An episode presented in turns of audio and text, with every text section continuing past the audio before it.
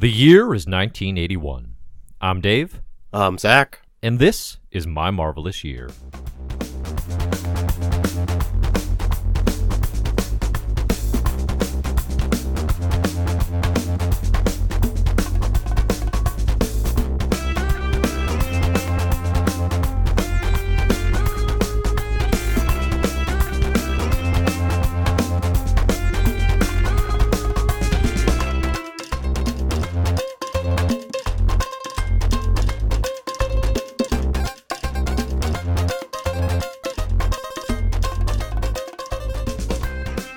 Hello and welcome to My Marvelous Year, the comic book reading club, where we cover all of Marvel's best stories from its origins to today. I'm Zach, the comic book newbie, and alongside Dave, the founder and editor in chief of Comic Book Herald, this is the only comic book podcast where both hosts are currently suffering from Aunt May syndrome. That's Dave. right. A lot of people don't know this about podcasting, um, but one of you, if one of you gets sick, at Yeah. least one of you has to be on Aunt May's perpetual deathbed. Hashtag TM uh, at any given time. And Zach was, I, I gotta say, gracious enough. This is one of the nicest things anyone's ever done for me. He said, "It's my turn," and he carried me gently off of Aunt May's perpetual sick bed.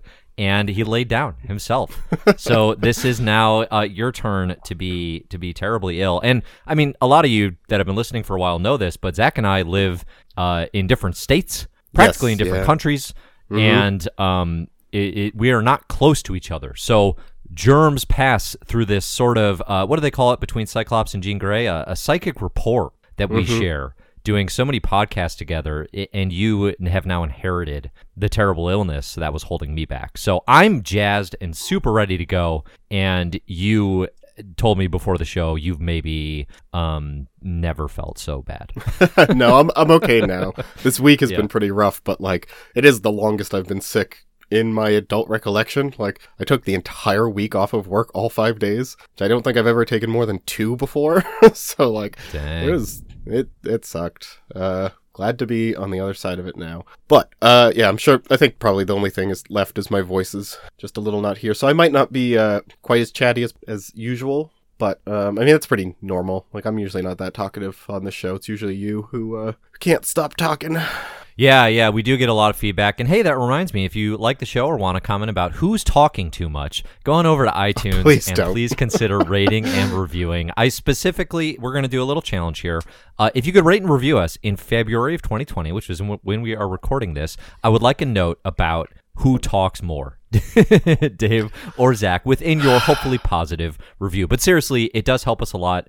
Thanks to those of you who have considered rated, uh, rating and reviewing. Um, wow, my tenses are my days of future tense on that one. Know what I'm Uh, saying? So let's talk about it. That's what we're getting into. Marvel Comics of 1981, baby. We are going to do today. Reading lists are in the show notes. You can find them over on uh, the Patreon, patreon.com slash my marvelous year. Or, of course, I always email them out through Comic Book Herald. There's a lot of places you can find them. If you don't know where to find them, contact us at my marvelous year or my marvelous year at gmail.com. Today, we'll be talking about Captain America in a Baron Blood saga. Frank Miller's Daredevil kicking off in earnest.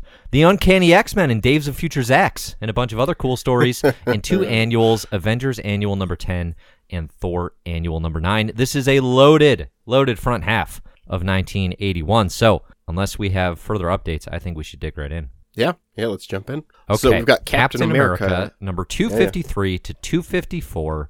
This is a Roger Stern and John Byrne production. I think Mm-hmm. we've been uh you know, we've been enjoying their work together on kind Yeah, of this definitely. mini run that they have stretched out. What did you think, Zach, of the vampire tale Baron Blood in the UK? Uh, it's good. It's good. I mean, like John Byrne. John Byrne makes these so easy to read. His art just is like Mm-hmm.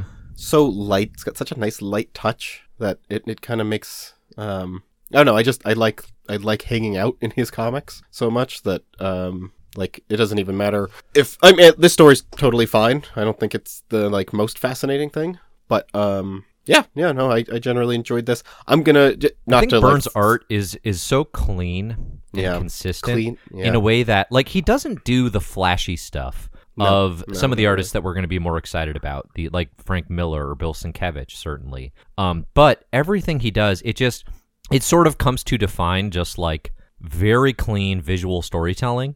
Um, you know, I think of his Fantastic Four or his Ben Grimm. Like Ben just always looks good.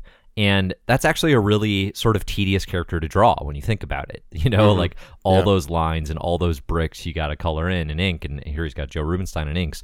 Um, yeah, it's just it's great stuff. Obviously, Byrne is well known. Stern, I think, is also kind of known for. I think workmanlike can be used as a criticism or as a positive, and I'm using it here as a positive. Like if Roger Stern's doing Marvel Universe stories, they are going to be just a baseline level of quality that is Yeah. Yeah, I that is agree. very very welcome if you enjoy just again like you said kind of hanging out in this world um, so in 253 and 254 we get it's a big kind of flashback issue uh, where cap is visiting some old invaders allies in the uk he's visiting uh, the man who was union jack and uh, spitfire as well and they're older now which allows cap to sort of you know he hasn't changed a day but he's got these you know former heroes i guess the hero title doesn't go away who are now uh, living but they have aged you know since since world war ii and obviously are no longer the people they once were Yes, can we just sorry, not not to like derail that. Can we just talk about the opening scene, which is just it's like a liquor store robbery or something? okay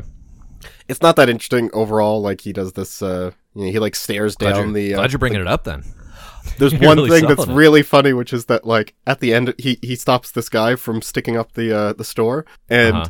he's in a hurry to get to a date, so he just tosses he he disarms the robber, and then he tosses the handgun to the shop owner, and is just like, "Here, keep this trained on him. I gotta go." And runs off, and then yeah. the last panel is just like the shopkeep, you know, pointing a gun at the uh, the head of the, the the robber, and like, "Thanks, Captain America. I'll keep him here till the police show up." Yeah. Captain America's just like, "I got a I got a hot date with Bernie Rosenthal." That's definitely one of those um, vigilantism in the in the very fictional sense, you Mhm, know, as yeah, opposed to yeah. like now, if you were going to read a 2020, hey, we better get real Punisher comic, you know, like that's a very obviously we don't talk about this a lot, but like sort of pre-Watchmen, post-Watchmen takes on superheroics. That's Uh-huh. such a good example of a pre-Watchmen thing where Oh, I mean, like, it, it's it's done totally like straight face, just like, yeah, of course, this guy. that's just how it is Yeah. Yeah. Yeah. Right. Yeah, it's funny. Right. And also, I just want to point out, I really like Bernie Rosenthal. I don't know why. Yeah, I like Cap's Like- private life here. I think we've said that a few times, but Bernie I've heard in some people- particular is like a really good romantic interest for him. Yeah, she is. She's she's really fun. I like their dynamic. She's like kind of attracted to him for like being this old fashioned guy in an, an era of you know like artists and hippies. Uh, she like she kind of like. well, every time she goes over to his apartment, he's like, "Hey, have you heard the latest Forty-Two uh, jazz ensemble?" yeah. yeah, and she's like, "Steve, you listen to such old music. Do you have some sort of secret?" And he's like, "What? No, I'm just regular Steve Rogers, artist by day and artist by night, also." very, yeah, yeah, he's very uh, funny. Yeah, I like I like them. There's um in 1983, I think, uh J.M. D- DeMatteis, I think J.M. DeMatteis. That's He's a fun way to to say that. D- DeMatteis? How do you say that? I'd say DeMatteis. Um, but as Okay. has been proven time and time again on My Marvelous Year, we have no idea how to say these people's names. So let us know. Yeah. Um he's going to take over Captain America and do a run that I absolutely love. And I'm going to strong arm Dave with this strong arm Dave. Oh, he's showing me. Now, you guys don't know this, but Zach's got his hair down. He's got a beard rolling, and he just flexed. It's an Mm-hmm. intimidation strategy. 1984. Watch out for it, listeners. That is the year Zach's greasy little fingerprints are going to be all over the My Marvelous Year list because Alpha Flight Well, and, yeah, and you're going to be able to in- tell. It's going to be obvious. No, there. Okay, so there's actually there's some great Captain America issues in 1984 that I just happened to stumble across last time. I was like just randomly reading some Captain America um, that I think we really should talk about. There's some like big historical stuff in there. So um, yeah, I, I really I really like the direction Captain America is taking now, and he's just going to keep getting more interesting as the 80s goes on. Anyway, back Now, to are this. Are you talking about the House of the Skull? Oh no, I I include I include some JM Cap in 1984, the House of the Yeah. Skull stuff. Oh, yeah, yeah. but you, No. you like some 83 stuff. All right, we'll talk about that. Yeah, yeah, we'll- we'll talk about we it, can but- we can figure that out. Yeah.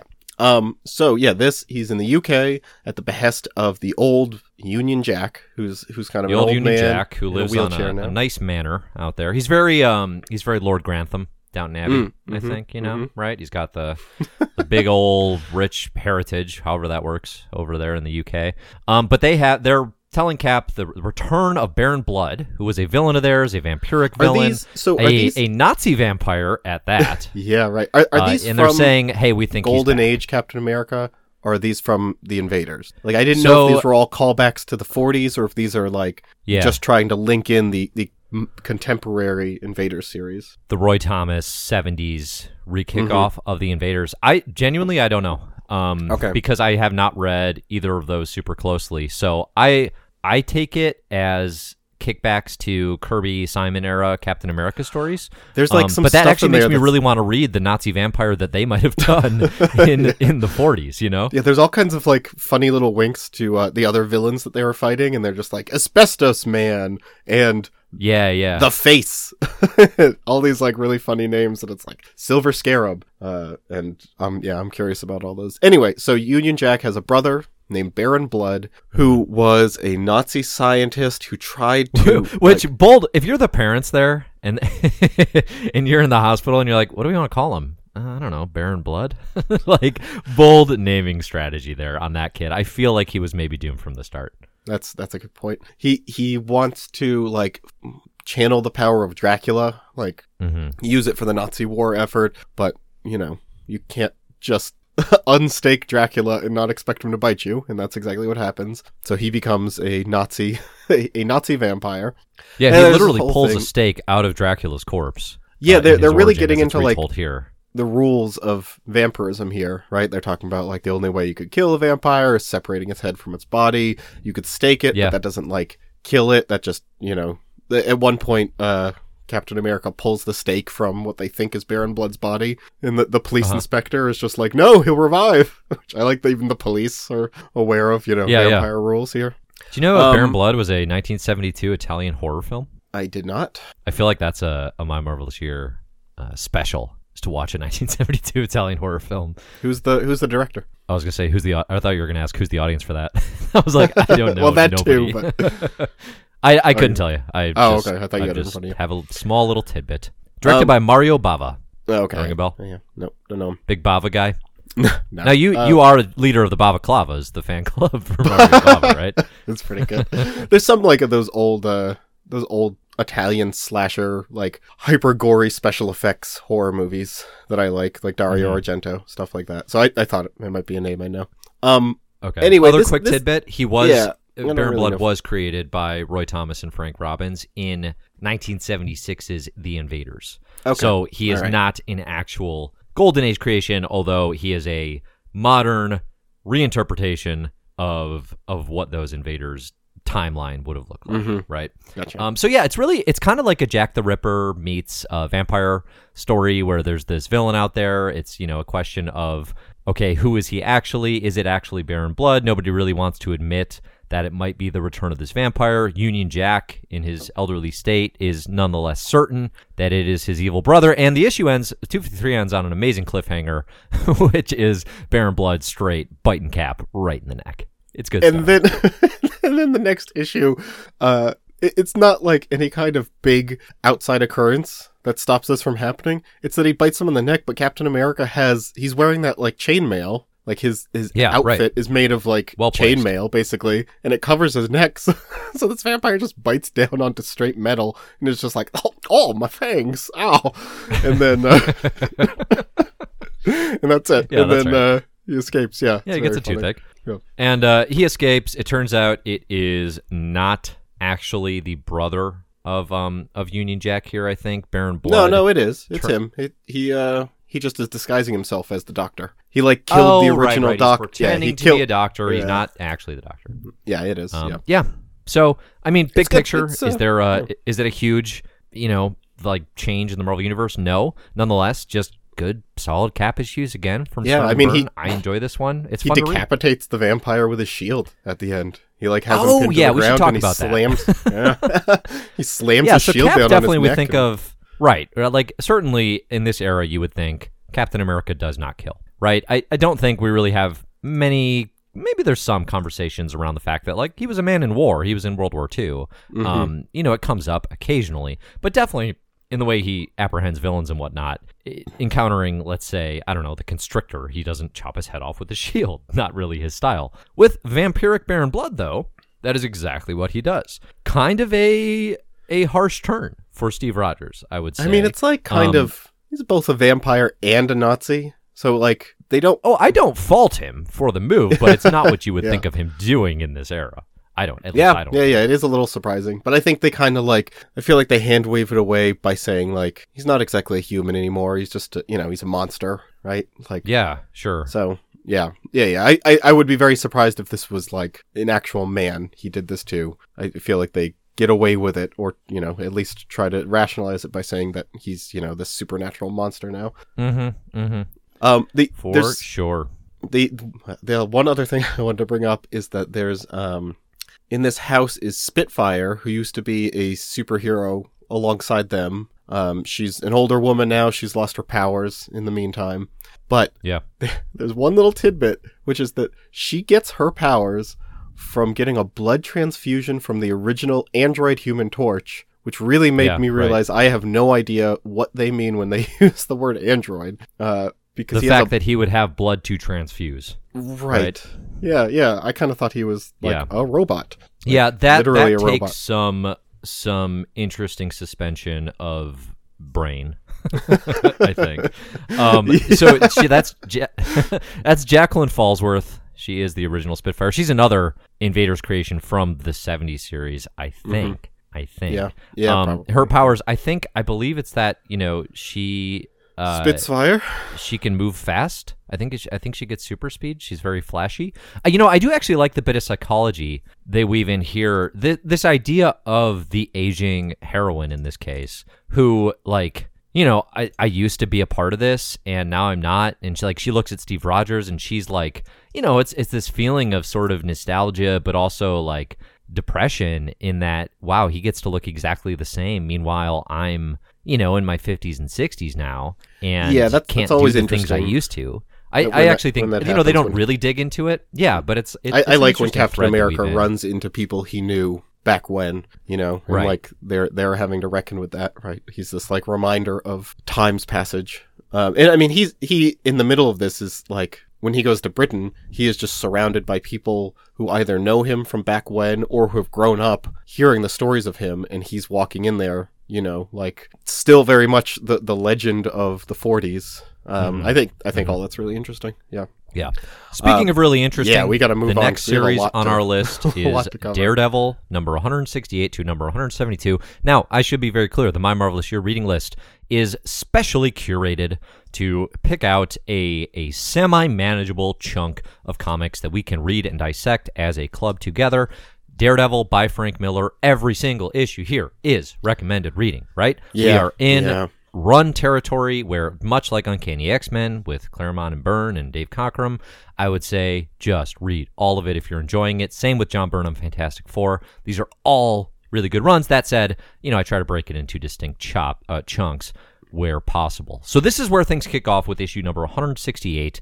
We have Frank Miller, Klaus Janson together at last working on DD. And the story begins by introducing Elektra. She is Matt Murdock's former love interest. She comes into the scene. She is now a sort of ninja assassin, and we like almost He does this immediately He does this get the origin in- story. Yeah, well, he does this like really cool introduction where Daredevil is chasing down some perp, trying to get information out of him because he needs to like find a mm-hmm. witness, something like that. And then like in the middle of it, this woman shows up. We get no explanation of her, right? Like she just shows up. She's got this, you know, this incredible design. She kind of mirrors Daredevil a lot in her color scheme. Like she doesn't. They almost look like they were designed as a pair, which is interesting. as partners of a Uh, sort. yeah. Yeah. Um and then she like what is it? I think she basically knocks Daredevil out and grabs the guy. I think she uh she gets away with his witness, something like that. And Essentially, Daredevil they're go- hunting the same witness Yeah, they're- they're- in this this criminal exactly, case, and he, he gets knocked unconscious. apprehension and then going to be we get this flashback to him in college where we like find out how he knows her. It's just like it's a smart way of immediately engaging this, right? Like building the mystery of who who she is first and then revealing it. Yeah, and definitely when when we think of Daredevil now, I mean, this is the origin. We think of like you and I covered um, Daredevil's origins in the Ultimate Universe as part of our Yeah. My Ultimate Year specials that we're doing. Uh, thanks to Patreon support over on patreon.com slash my marvelous year. Thanks everybody. And you know, in those Ultimate Universe origins, like this is the story people feel like they have to tell. Um, is is Matt and Elektra meeting in college, falling for each other very quickly? Matt Murdock like almost immediately revealing the fact that he's blind, but he's powered to Elektra in order to impress her. It's clear. He yeah, just, like like he's like, I'm gonna literally give this up within because 10 I want you to fall for me. meeting her. Yeah, yeah. Um, and Elektra, as as the story goes, she loses her father due to uh, mob violence. Very in I think it's actually the cops that kill him. Like accidentally, he he's being held hostage, and Yeah. uh, he like backs up to the window, and the police think he's one of the terrorists or something, and they shoot him, Yeah, which is uh pretty pretty sad. yeah, definitely. And that's that's when Elektra sort of turns and, and breaks, you know, breaks her to a point where she can never be with Matt on this side of, you know, the law will win out. She is going to be more of a vigilante in the maybe even Frank Castle Punisher vein, and she seeks out the Hand, who also get introduced during this time period. The Japanese sect of ninjas who have Oh, some very mystical and think they get supernatural components. Introduced at all here. Not in these issues Okay. per se. I may be Okay. including other parts of the run, but that is where she gets some of her power set. There's a lot. So this run, Yeah, I don't I don't know anything. starts here at about that, so 168. It's gonna I think go- that's here at all. okay, it's going to run all the way to issue I think 191. Yeah. Um, and then there's going to be some jumping around a little bit, but uh, you know, it runs for a good long while, and through it, we do get stuff like the hand, stuff like stick. Uh, as characters and concepts that are going to be integrated into these origins in a way that like Frank Miller's doing a lot of work here to make Daredevil becoming Daredevil and and you know in addition to just creating Elektra from the ground up like a lot more interesting I think Yeah. and it's really effective Yeah, it um let me see what I want to talk about first. Okay, so Elektra, I think um Elektra is well we we cut back to modern day Daredevil and Elektra like basically I don't know, they they kind of come together at the end to fight the same bad guy. They triumph. They get a quick smooch. She realizes Daredevil is Matt Murdock and then she runs off. Right? So basically like yeah things are still very much up in the air between the two of them. They're not really made con- have made that much contact, but um, you know, there's this little moment of of reconciliation. I think Elektra is a great character and like also a great female character for the time, which is hmm knowing Frank Miller's reputation. it is really wild to say that like Frank Miller is has nailed a female introduction of a character or an introduction of a female character better than so much of Marvel, which is just I don't know. That's just kind of a funny thing to say. Um, It definitely. So there's a. If your modern perception of Frank Miller is like 2010s comics internet, that would not be something you would expect. Even that if said, if your if your understanding of his body of work is like when he was at his best and becoming a star, you know, which is right now, and and you know by by the time we hit 1986, when he's dropping Daredevil Born Again in the same year as The Dark Knight Returns, like he's off the charts good. I'm not going to say he's out here like the most progressive writer of all time, but definitely he is. There's a lot more balance in his Daredevil run than than again like 2010's comics internet would So lend the- you to believe. yeah, yeah. Well, I mean, yeah, the the the, the thing that happened to him, you know, Sin City, right? Like Sin City is not the most like, Well, that's like early '90s even. So I mean, there's a and then there's a his and so then his on- style. Let's just talk about it broadly because his style is to go grim and gritty, right? When we think of now, and it can be used as a pejorative, and it can also be used as something that's very appealing. But he's getting into the grim and gritty underbelly of New York, right? So like everything we're looking at throughout this is it's kind of a dirty, filthy Yep. New York. Yep, yep. Um, it's it's you know criminal underbelly. It's the kingpin eventually returning and owning criminal you know interactions in New York. It's a it's a world we haven't really lived in in the Marvel universe, right? not. Like Yeah, even it- when we've seen recast New we've York seen a lot of gangs. We- Very differently than what well, I was just gonna say we've seen a lot of gangs like in the pages of Spider-Man, but Spider-Man gangs are so much more friendly. Mm-hmm, you know, like there's a there's there's just that sort of comics buoyancy to them that Yeah. d- like Frank's Daredevil gangs are more menacing and it's more about um you know sex workers and drugs and like you know the quote unquote real problems and that does Except- genuinely feel like a big change. Except he does a he also does a good job of keeping it somewhat in this like it's its own little world, it's its own little comic booky world because I think like in the 90s we're going to see a lot of this, even leaking into the early 2000s where people try to make their world feel dark and gritty by just Batman has this problem a lot where they're like the street criminals are all like vicious psychotic thugs and it feels like Yeah. um it feels very reactionary and in reaction to you know like the media hyping of real life crime you know it's got this thing of just like you know every pickpocket like they're not out here to steal because they don't have any other choice they're out here stealing because they like love the taste of blood right like every street criminal is the most like right. Right. psychotic monster you've PCP ever met and now they're eating people. And it feels like it is leaning into this you know like You know, I smoked I- potweed once, and I just I drank a gallon of blood for a week after that. I could not stop. right it was very Baron Blood of me. I have to Yeah, say. and he so he doesn't quite do that. I, I never get the feeling that he's quite doing this thing where he's just like, you know, I- I don't get a, a touch of uh him trying to make a point about crime and criminality. He's he's purely using this like in an aesthetic sense, um, just to build this like this little world out. yeah, yeah. Which- no, which I I think like again, It's right, weird. It's right. just it's got, weird. Like it's Frank Miller is just vibes. doing things that like are, have seemingly decent politics.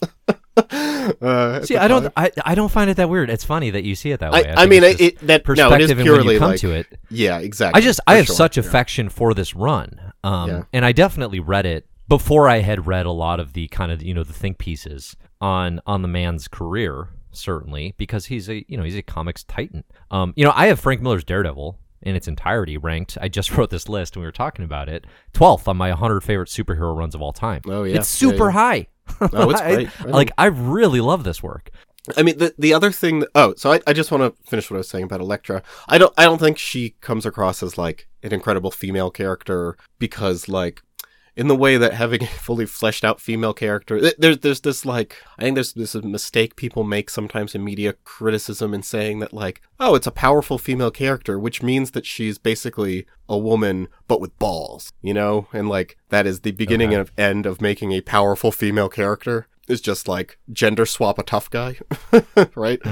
Um, she's closer to that than being like a fully fleshed out female character. But even that, even just having a female character who is competent and like her own person and is not talking about the fact that she's a woman in a man's world and is not always being like talked down to or like it, it's not being brought up here really hmm that in and of itself is like steps ahead of what Marvel is doing elsewhere. And he's already done this with Black Widow. like Black Widow already like he made her the most competent she's been so far. So I'm just like, I don't know, I'm pretty into this. And then the the thing overall that I think he's doing, these issues they take a while to read because there's a lot going on in each one of them. Like I kept being surprised at how that I was only halfway through an issue because like so much had happened. But I think it's Yeah. because he he like he has trust in the reader that they will be able to like pick up the pieces that he is t- like he is leaving you know breadcrumbs for you to follow. Like he is he is doing such competent storytelling that you can follow the story without him, him needing to spoon feed it to you. So he can just move Mhm. from scene to scene and you know all the pieces are there for you to follow but like there's not text narration needing to like tell you exactly what's happening in each scene. Um oh okay. So for example there's a scene here where uh Elektra cap- captures that henchman and then later Yeah. the henchman calls into his boss to like basically say like hey we caught Elektra. You know you should meet up with us here. Like i caught her. Something like that. Elektra is behind him basically like forcing him to make this phone call. We don't get any text about that right? Like all that we get is the visual indication is that like she is standing behind him when we see that he's making the phone call. That's like really Sure. simple storytelling stuff. I just feel like no one else in marvel would do that without having to like have a scene set up her saying like okay now you're gonna make the phone call and tell them exactly what i want to hear. Like he just you know assumes like i'm gonna show you what's happening and you're gonna understand it and i don't need to tell you. And that way he can just Mhm. put so much like story in this. It's it's really masterful Yeah, that's an interesting call out. I do think kind of across Marvel, you know, we've talked about being excited for the 80s and being excited for this era of comics and creators. I think there's a one of the maybe more things that all these creators have in common, Mhm. it, despite vast differences of style and approach, would be a trust and a an assumption that readers are intelligent people. you know, Yeah, or at least that Yeah, there's yeah. a level of baseline comprehension that you actually don't have to handhold so much. Um, because I think you know one of the things in Silver Age and 70s, even like into the Bronze Age, is there's a lot of handholding, right? And Yes, you know the yeah. the target audience, I think, still perceptually, you know, is very much like, oh, it's a medium for children. You know, like there are we want eight year olds to be able to pick up Avengers and be Avengers fans for life. And obviously, even in the Stan Steve Jack Glory days of the 60s, they start doing college lecture circuits and really getting into like actually we you know maybe want a more mature audience and this and that. So you can talk about what the actual target audience is, I mean, but that- like the there's word a I lot kept- of handholding in the text. the the word I kept using, I think like all through the Silver Age is it does it feels just like unconfident, right? Like it doesn't feel like you're confident in your storytelling ability if you need to continually be like telling me what's happening, right? And, It's and showing and telling at the same time, right? I, I'm listening to Marvel Comics: The Untold Story,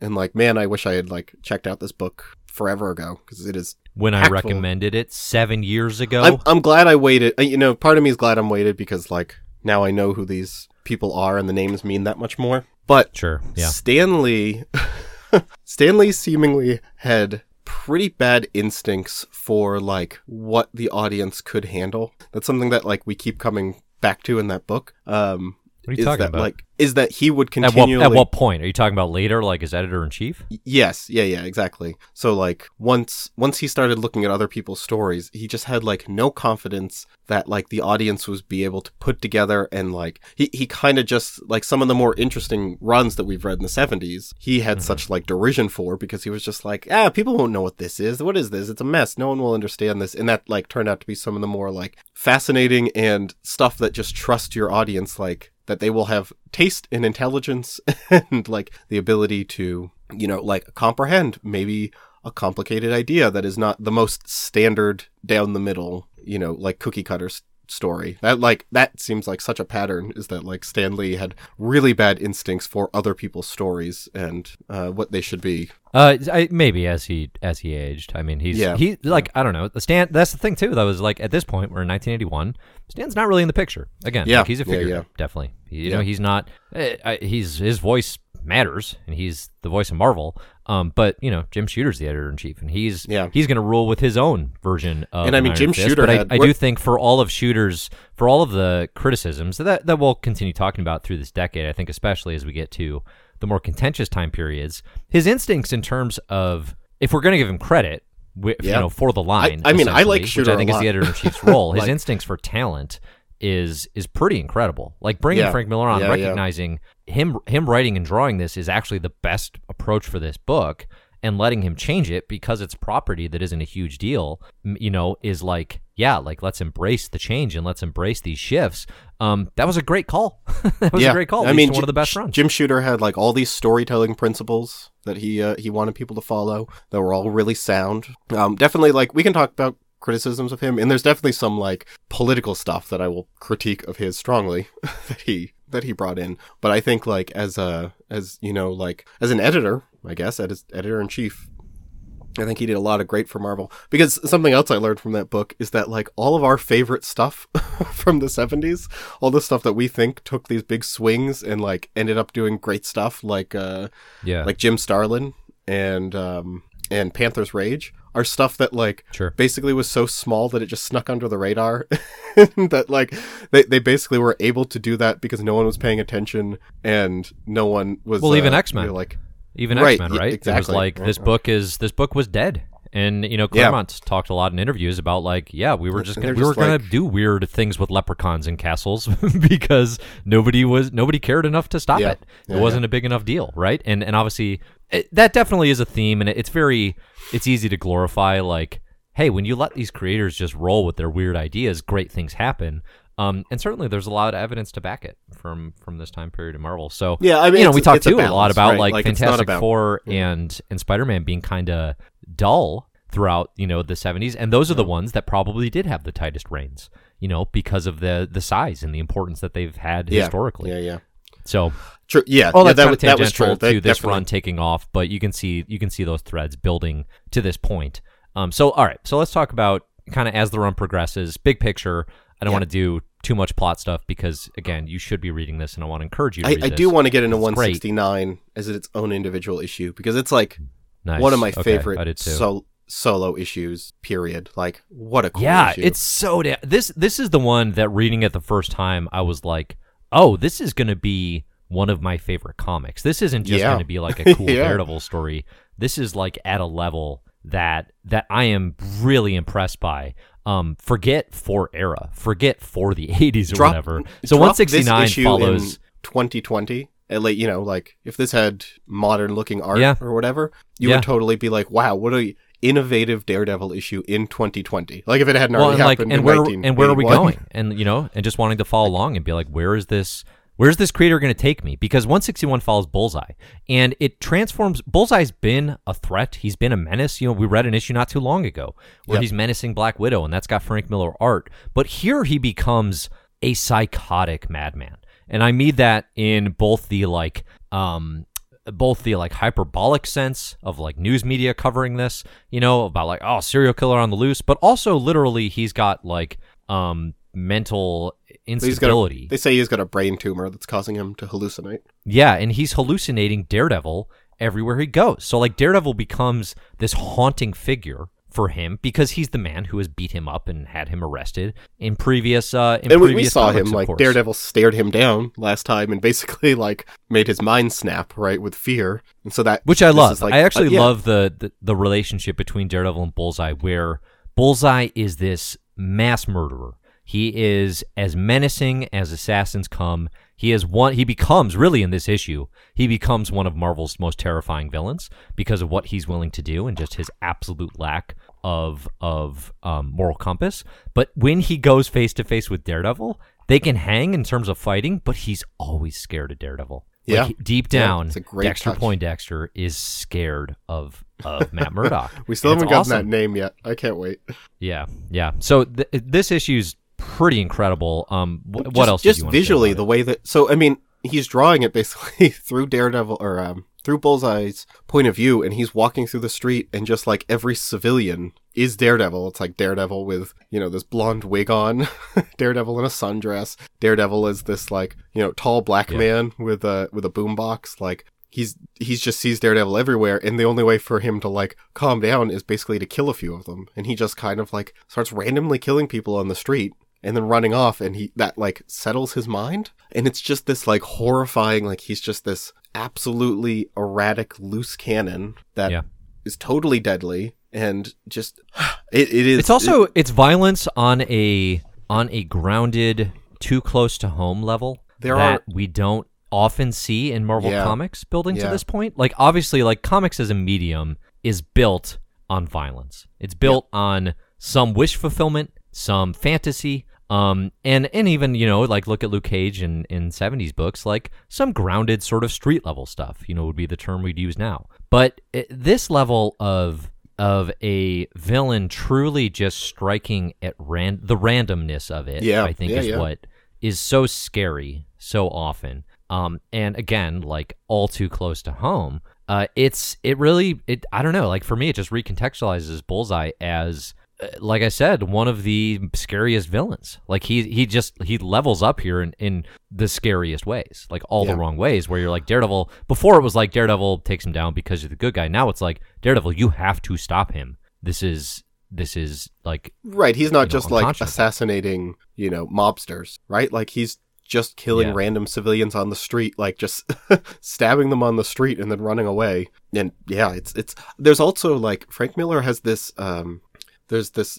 visceral like um there's this impact to his violence that i haven't really felt since maybe panther's rage with some of the descriptions there there were literally Yeah. a few moments reading these that i winced with like either the description or just the way that the violence was portrayed there's a point Yeah. here where bullseye gets daredevil like in a headlock and he's basically trying to snap his neck and they daredevil like you hear him the narration talks about how he feels like his skull starting like the bones in his skull scraping on his neck he feels like his muscles tearing and he's basically like Yeah. feeling his neck about to break from the strain of it that literally just Yeah. made me like cringe and wince because of how how uh you know how real it felt and how like oh this feels like real physical violence um There's also some some really excellent exploration of how Daredevil sees and senses the city. that Mm, Miller yeah, does in yeah, some yeah. of the opening narration captions. There's sort of a poetry and and again just like a realism to the city. You know, it's like Daredevil connecting to New York City and its smells and its sounds and all of its movements. And you can see a bit of that sort of Miller like, you know, that that it's almost stylistic darkness creeping in where it's you know it's it's a little bit like that Rorschach, you know, it's Alan Moore obviously, but like that sort of I've seen the city's dark underbelly, but Yeah. it's not it's not parody yet, you know, it's not like it's not um it, it just feels like a way of evoking the way Matt Murdock sees the world. Yep. And obviously this is something creators have played with since he's created because it's you know we have to understand how is he getting around but this is very it's different because it's it's poetic and it it connects us to this world the environments and also just the way matt functions um it's really well done I mean, it grounds Matt. Like you, you.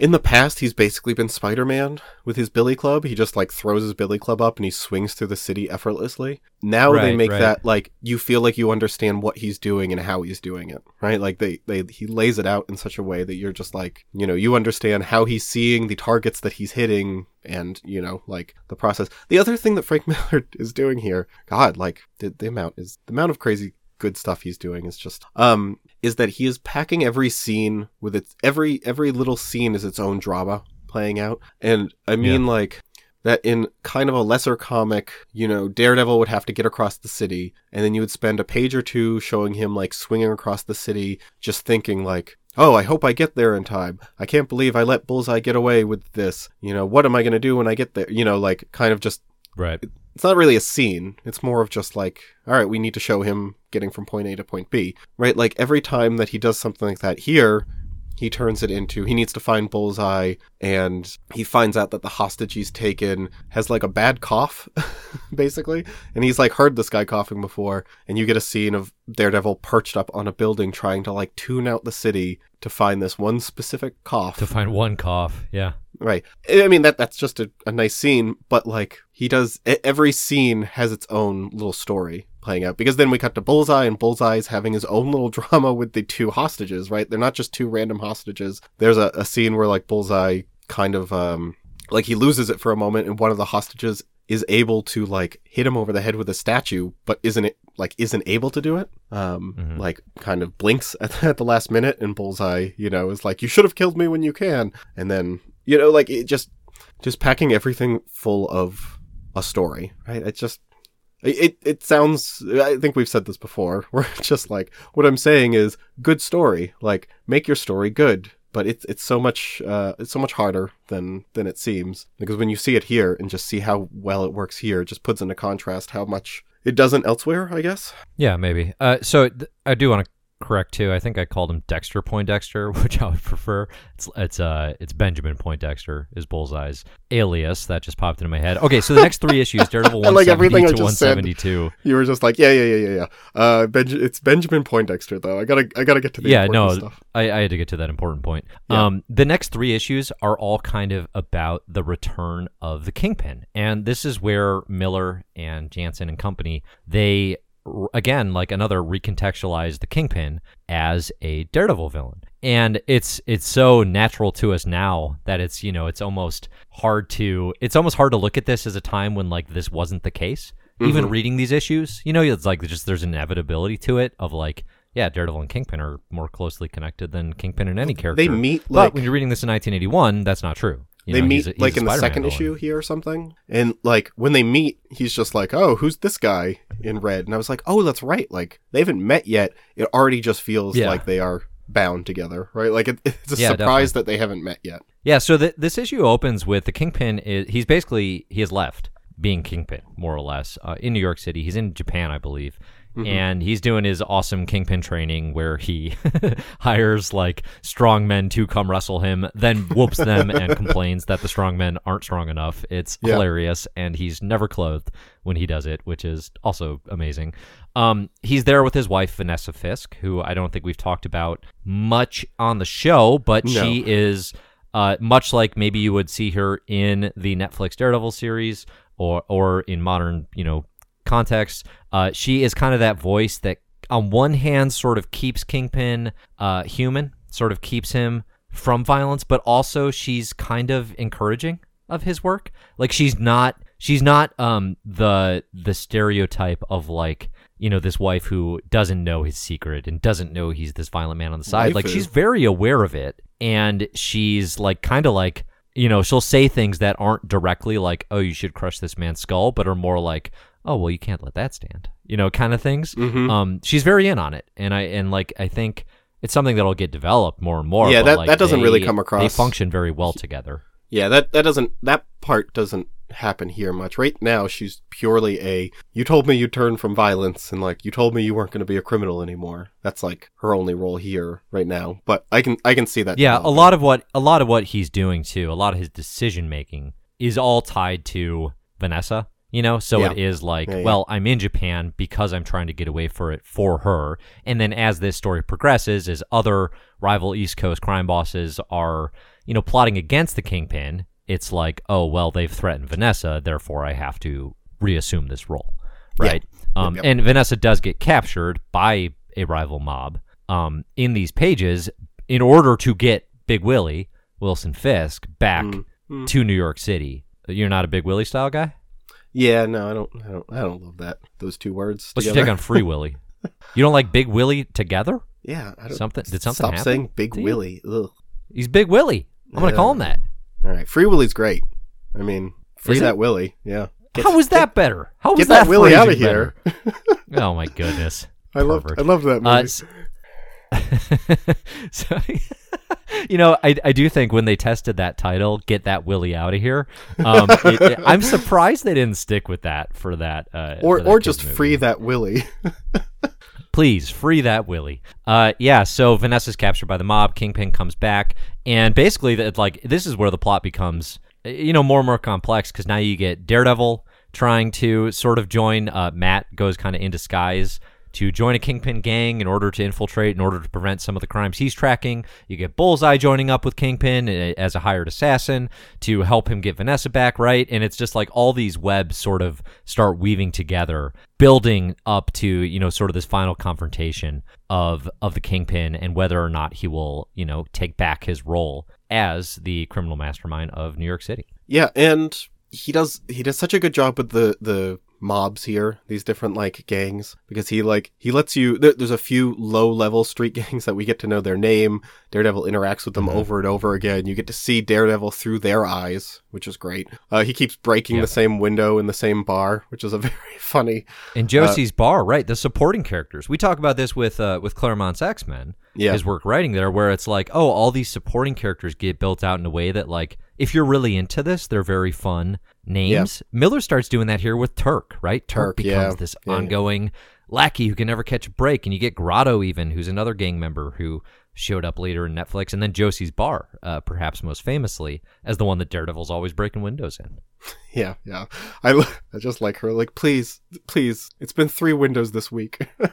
yeah, just like not this time, please. Yeah, it's great. Um, the um, God, I mean, I, I have so much to talk about. I, I don't want to keep just harping on how good Miller is here, but like he also starts getting into how Daredevil walks this line between like he is he is resolutely against killing anyone, right? Like he is hardcore about not killing anyone, and that's already starting to bite him in the ass, right? So at the end of 169. He has the chance, like, a train is coming, Bullseye is unconscious on the tracks, he can just leave him there to die. And he chooses not to, and then Bullseye gets a the big moment. Yeah. It is, yeah, right. And Bullseye gets the tumor from his head removed, and basically gets off from all those crimes because he like pleads insanity. He had this tumor, whatever, and he's out and he Yeah. kills a bunch of people again, and like that is haunting on Daredevil, right? Like he could have stopped this. Well, these people would still be alive if Daredevil had just let Bullseye die, but he can't let himself cross that line, which I think is interesting. Again, like weird for Frank Miller to be taking the side of like you know the the the justice system needs to be above all and not like might makes right which again is something Well, that, and like, I, I think modern that's day not Frank him. Miller I would uh Well, maybe, but I, I think that's him saying, "What would this character do?" Right? And, Yeah, And yeah, Matt yeah. Murdock, obviously, that is that is a core essence of his being is is law. He's a lawyer, and of finding justice through that. Yeah. And I do think like this is something that I liked a lot in Daredevil season two on Netflix. Um, is just the idea of how absurd the no killing line can seem sometimes yeah you know with sure. these with these absolute villains and mass murderers and i always always appreciate the however naive optimism of of a hero like a Daredevil or like um, a Tom Holland Spider Man in in Homecoming pulling the villain from the rubble, right, and saving their life and saying, "Not even you, right? Not even you deserve to die if I can do something about it."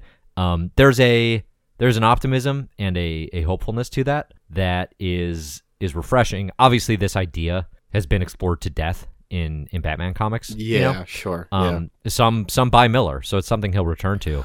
But I- you're right. I like that mean, it's already- it's an important moment. it's already starting to spread to like the, the street knows this about Daredevil that he doesn't kill anyone. So there's this great moment where he's dangling somebody Yeah. at the edge of a building, and he they're just like, "Yeah, sorry, Daredevil, you already you got a reputation. We know you don't kill anyone." And Daredevil's like, "Oh yeah," and just drops him. uh, and it's this great moment, and then he you know wings down and Cap catches him at the last second, and he's like, "Maybe I won't kill you, but I can do this all day. I can just like." Terrify you and that's enough Yeah, um right. but that, that's that's a great moment yeah so So, the I- what's your favorite moment of the the gang war with Kingpin? So, for my money, it's the first time they fight. It's the first time that Oh, we get yeah, to see the action yeah. of the Kingpin and Daredevil, and it's amazing how. And we talked about this actually in our most recent Ultimate special because we, you know, there's an Ultimate Spider-Man issue, um, or storyline that focuses on Spidey versus Kingpin, and just the way the way you can visualize Kingpin, Wilson Fisk, Big Willie, as this massive figure compared to Frank, uh, compared to Daredevil, and like how he can he can And Frank land punch after punch. Right, you get, Daredevil can land punch after punch and just be like, "Oh, this isn't doing anything. It's like punching a brick wall." And then, Yeah. uh, and it's just hurting Kingpin him. gets like- in one punch finally, and it's just thwap right in the face, and Daredevil is clearly taken out. Like there's Yeah. a there's just like a presence to to Wilson Fisk's size and style of fighting that Yeah. comes across so well visually. Um, a lot of times when Miller's doing this too, it's like. I, I don't remember if Daredevil turns off the lights or not. I don't think he does, but He does like once straight in the black sewers here. backgrounds. Yeah, he does once in the sewers. Okay, he, but- he hits the lights on like a bunch of henchmen. But when he's fighting, but when he's fighting Kingpin the first time, he hasn't. It's just stylistically, it's just like black backgrounds. yeah, right. And it can almost seem lazy, but it's actually like I don't know. There's an effectiveness to it because you yeah, just yeah. have Kingpin in white versus Daredevil in red, and I don't know. The backgrounds don't really matter. Uh, like that's not what you'd be paying attention to when this kinetic action's going on. So Yeah. I I love those sequences. I think they're some of my favorites. Every time I read them, I'm like, ooh, I got a screenshot like every moment of this because it's all so good. yeah, I, I liked the uh, the sequence where Kingpin goes to finally get his wife back, who's been kidnapped, and Mm-hmm. one of his own lackeys who wants to drag him back in, like mortars the building, and it collapses on top of his wife, who crawls out later. We find out that she like has her memory knocked from her, and she's actually okay. Yes, But, like, so that'll be a Kingpin's- thread here. Is Kingpin thinks he loses her, he's going to resort and back to his to old crime, ways, yeah. and she is surviving in a very weird situation in the sewers. Yeah, yeah, we'll see that later. But um, I just love the sequence of like zooming in on his face and the the single panel of like the close up of his eyes as as he like realizes what happened. It's very good. Like, Mm-hmm. and he also like Kingpin's a big nasty villain here, but he also very much gets humanized through Vanessa. Um, it really works well. All right, we got Yeah. we got to move on. We have we still have so much to cover with with X. You're telling me, brother. All right, let's Yep. do a quick cutaway to a sponsored ad. Oh, okay, sure. Cutting away in three, two, one. Hey guys, Dave and Zach here. Wanted to tell you about a show that we really love. It's called My Marvelous Year, and it is completely listener supported. That's right. If you've gone over to patreon.com slash My Marvelous Year, you can potentially contribute to our excellent show. Other ways to contribute, of course, are just listening, sharing, or rating and reviewing on iTunes. But we especially wanted to thank and encourage you, uh, those of you who have supported us over on Patreon, because that is how we keep the show running and and keep uh, you know um, uh, our special bonuses going, like the My Ultimate Year special. We have to call out yet again that if we're above our goal for the Ultimate Year special, we'll do one per month, and we will will be releasing them to the live feed. Right now, they are Patreon exclusive for six months or until six months after release. Yeah, and ep- episode So- three just dropped. I think it's like the best one yet. It's a lot of fun. Um, The Ultimate and, Universe. uh, so we're reading through the entire thing, and they're really fun Yeah, to do. yeah, yeah. I think they're some of our best work. Um, you know, uh, Agree, because you know, let's just let's face it, these My Marvelous Year ones, they're for the olds, right? You know what I'm saying? There's that Ultimate Universe, young kids, and that's really our, you know, kind of where we're at. Just a couple of kids, right? Young and hip.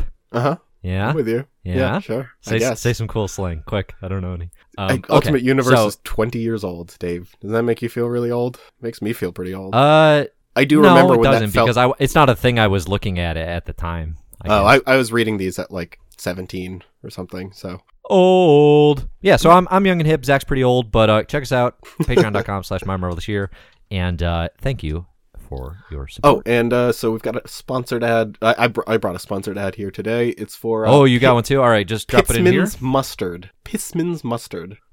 How do you spell that? It's Pissman's mustard. I don't know. I don't know what you're talking about. Uh, it's got uh, extra Right, salt okay, now. don't smell anything. N- new recipe, extra salt. They just uh, they paid me fifty Extra salt to point out in that in a mustard. So we're big. That's right. My mustard is here. We are sponsored by a mustard co. Thank you, uh, everyone who's putting Thank mustard on brats. No ketchup. No ketchup allowed. Just mustard Yep. on your brats, and use Pissmans uh, when you do so. Brats. It is. Hey, it's Super Bowl Sunday. I bet people didn't know that. This is our first uh, uh, day before release recording, and we're recording on Super Bowl Sunday. and Oh God. I got to tell you, Zach, I'm going to be lathering things in Pissman's mustard today. Are you watching the big game, the big pig, big big pigskin ball game tonight, Dave? So rather than answer that, let's get back to our comics. and uh, we're going to get into some Uncanny X Men. This is the biggest chunk of things that we read. And uh, debatably should have done Avengers Annual first. Probably doesn't really matter. Uh, Yeah, no, no, this is right. So, okay, Yeah, yeah. Uncanny. First two issues 141, 142. Days of Future Zacks, otherwise known as Days of Future Past. This is Chris Claremont and John Byrne together for the final time that we'll be reading officially here in the My Marvelous Year universe. Zach, Barely I gotta tell you, yeah. we barely knew the incredible, incredible work they've been doing for a number of years now. Days of Future Past, Zach, it's so good. It's really so is. good. I had forgotten how much how much work is done here, how much new stuff is added to the X-Men mythos. I how just kept- freaking fun these are to read in the context of the way the X-Men have changed over the last year. I mean, it is mind-boggling how good these are. Uh okay, so I'll start there. That's the I mean, the, the word that my- just kept my coming through opening my head is audacious. like I continually was just being like, yeah. how how dare you? How dare you finish the Phoenix Saga? And then I think there was like a couple issues between the Phoenix Saga and this, but then like, but then follow it up There's with this two. was like two, yeah. three. There's three. two. Um, two it's kind of kind of about the team grieving, really Cyclops. So Yeah. so Cyclops grieves and le- takes a leave of absence. So when we by the time we get to 141, 142, Storm is the current leader of the X-Men and that brings its own awesome dynamics cuz now we have Storm trying to lead the X-Men in present day Yeah. for the first time and there's just like there's an amazing moment where Wolverine she tells Wolverine to sheath his claws cuz he's out here doing his I'm going to kill these guys act and she's like Wolverine sheath your claws and he's like no I don't take wor- I don't take that from anyone and he's like I would never take that from Cyclops and she's like you will with me and it's this incredible moment of leadership where Mhm. Wolverine is like yeah uh, okay actually tail, uh, tail we'll talk about this later legs, yeah.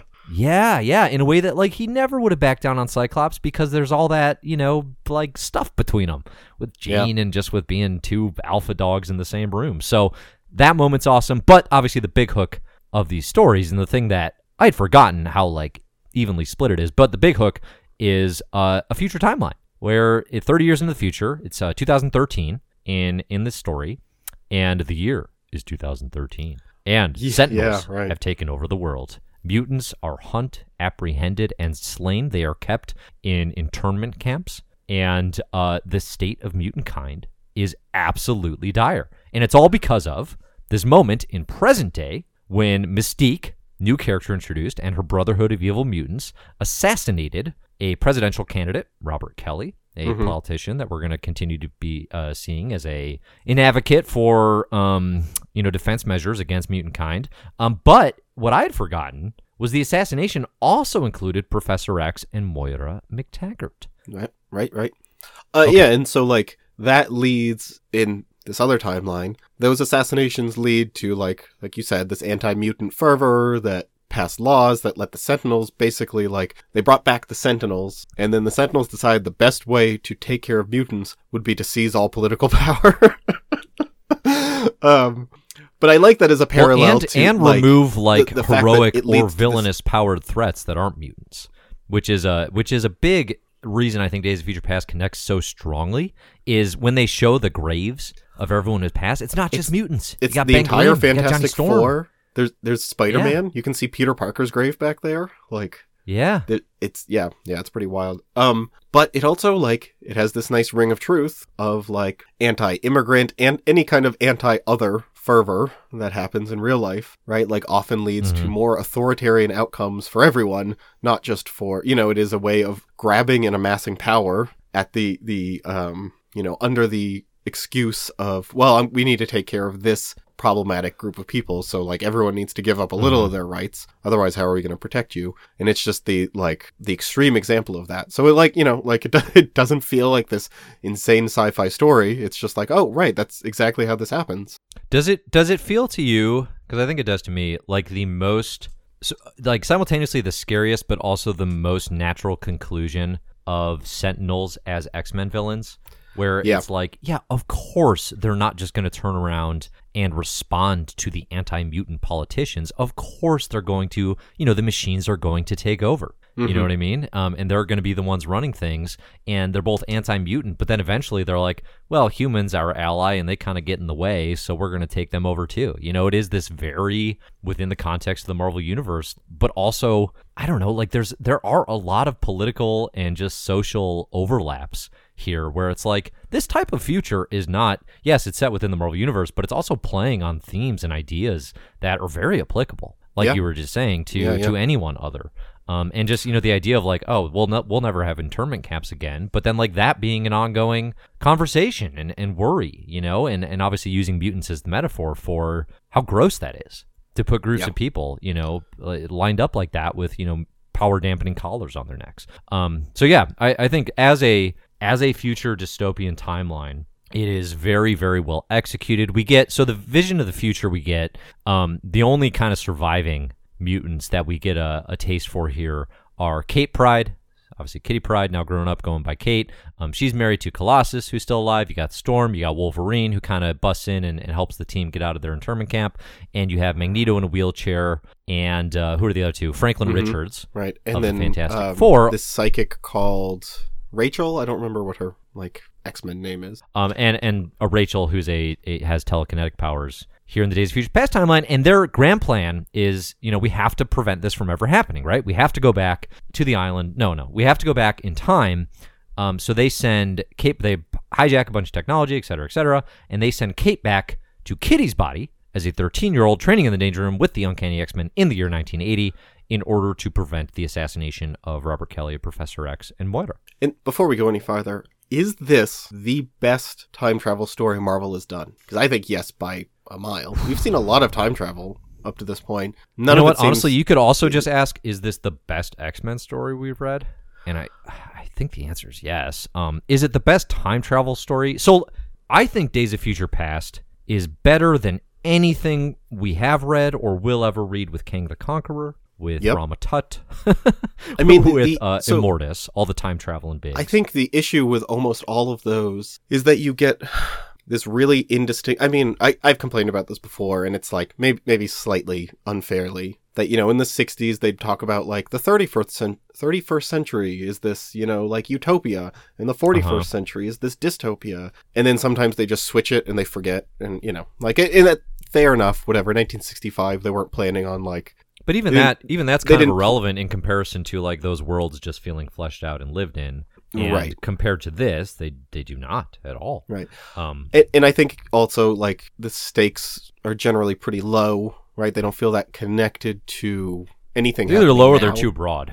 You know, Right, they're too they're too over the top to the point that it's it's The, hard the to fact feel. that this is in 2013 and not in like 2850 or something, yeah, I yeah. think makes all the difference here, right? That this is not some like random group from the future. This is all them, but uh, you know, like a little gray around their temples, right? Like uh-huh. this is uh huh. 30 years later 25 Yeah. 30 yeah. yeah um and i think that makes so much difference because it's just like oh yeah like it's now basically right like this is this is not this far-flung future it, the Mhm. the the the stakes just seem immediately clear and as high as they could get right? Like, and that's I don't know. That, yeah, I think the question about so is it the best time travel? I mean, it's hard to think of anything better. I think the the bigger, more debatable question becomes: is it the best sort of alternate reality, alternate future that Marvel's done? And that one, you actually have some competition. You, know, you could look Do at we? things like a Hulk Future Imperfect or Age of Apocalypse. Oh, we um, haven't- oh, I or mean, any number of other we haven't gotten to that yet. realities. Even I don't know- series I don't know Exiles, all stuff that comes later. So actually, that that kind of raised the question for me. Like, it's not like we haven't seen future timelines in stories before. Um, and it's not, you know, I don't know. I don't know that at this point we would have called this like an alternate reality because No, I- I although wouldn't. the I don't- idea I don't the conclusion is like we go so- back in time to fix it from happening, it very much feels like this is just the way this timeline could play out, right? Uh-huh. Yeah. Um, so it kind of becomes like the first alternate reality of a sort. Uh, Well, but we- we can anyway, skip it- to the it's end not. this, it's definitely not the that, first time we've seen time travel, but it stands we're stands out. cutting we're cutting back and forth between 1981 and 2013 and it's Uh-huh. like as things come to a cli- climax in 1980 and basically they like rush to rescue this senator the x-men are getting killed off one by one in like very horrific violent ways in in the 2013 timeline. and Yeah. it, i mean it ends with like storm and colossus and then finally like kitty pryde gets killed in 2013 hmm like the moment and then she just kind of like kitty pryde in 1981 all of a sudden is just like uh and then that version of her is gone right so like Yeah. and that's the end of that timeline right it just kind of blinks out of existence with that like all of our point of view characters are gone and this future timeline is gone and it Mm-hmm. very much leaves it up to like okay well it seems like they succeeded but like they all died. But then like is that Right, timeline erased? right. like it, it leaves it all really nice and ambiguous. It kind of like it does a great job of just saying like this was this mission. We don't know if it succeeded. Seems like it did but also like these people still experience that right like it, it doesn't hand wave it away and they all come back and everyone we don't get this cheerful little scene of like oh it fixed everything and they're all happy and alive together in the future like Right, right. It's- well, the cool just- thing too is because because Kate traveled into Kitty's body, everyone know everyone in the current day X Men knows about this timeline, and they all like yeah. Kate tells them. Right, it's not a secret. Um, she tells them, "Hey, I'm older now. this is why." And Wolverine has kind of a weird moment where he's like. "She's The way she carries herself, the way she the, s- smells. the an old smells line was the smell. what? Yeah. She's still in a 13 year old's body. What are you talking about? Um, Yeah, but anyway, but anyway, uh, yeah, but they all know about this. So they all know that this is a future that they work to prevent, but that, you know, it's like that would still be in the back of my mind forever, especially on Professor X, Yeah. Moira, etc.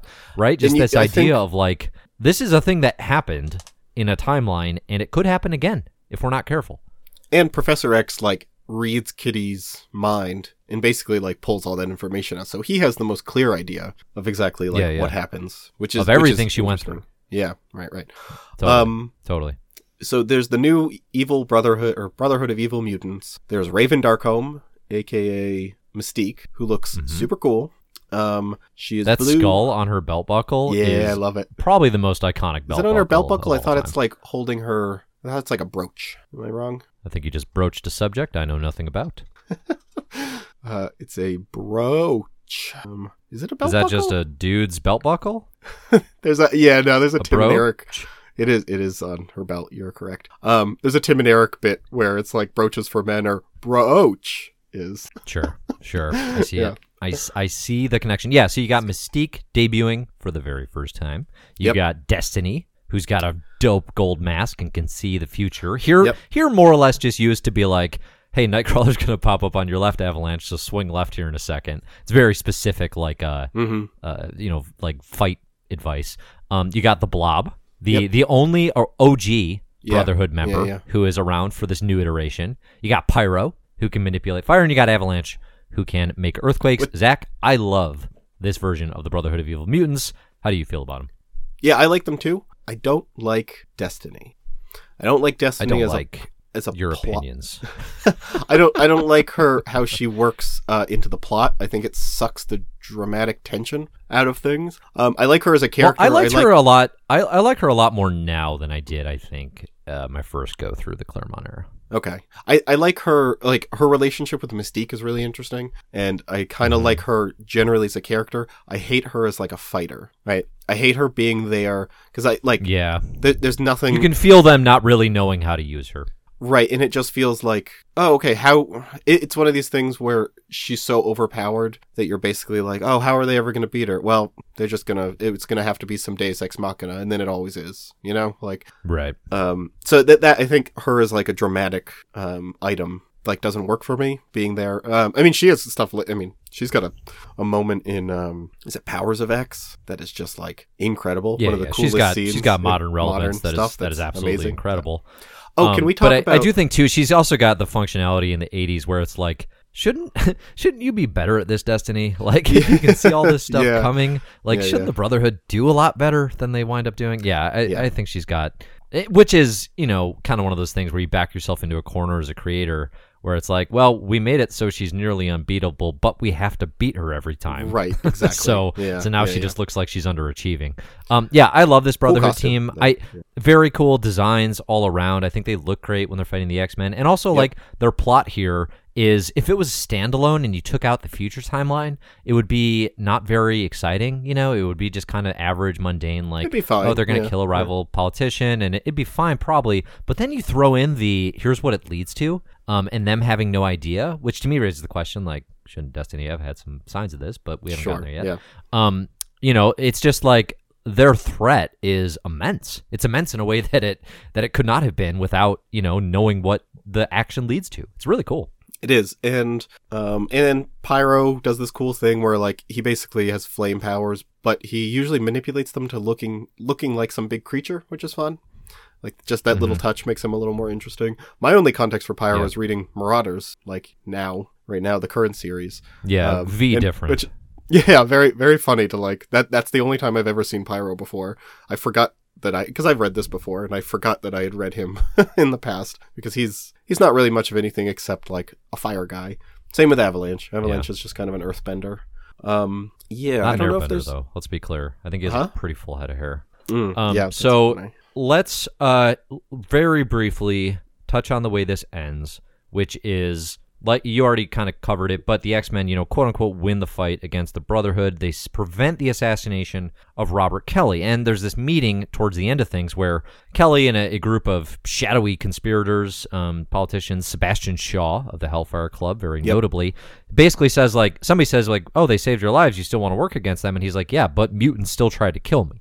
So there's still that sense of maybe this didn't save everything because he's still holding mutants accountable for the action. And then you have Sebastian Shaw in his role as secret mutant slash industrialist being like, hey, let me benefit from hunting your hunting mutant stratagems by being the one to build new sentinels. So mm-hmm.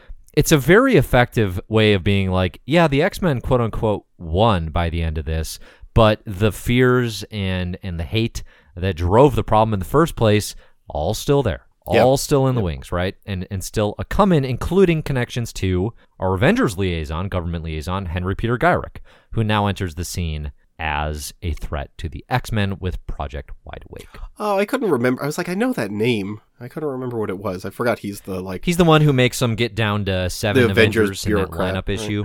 hmm Yeah.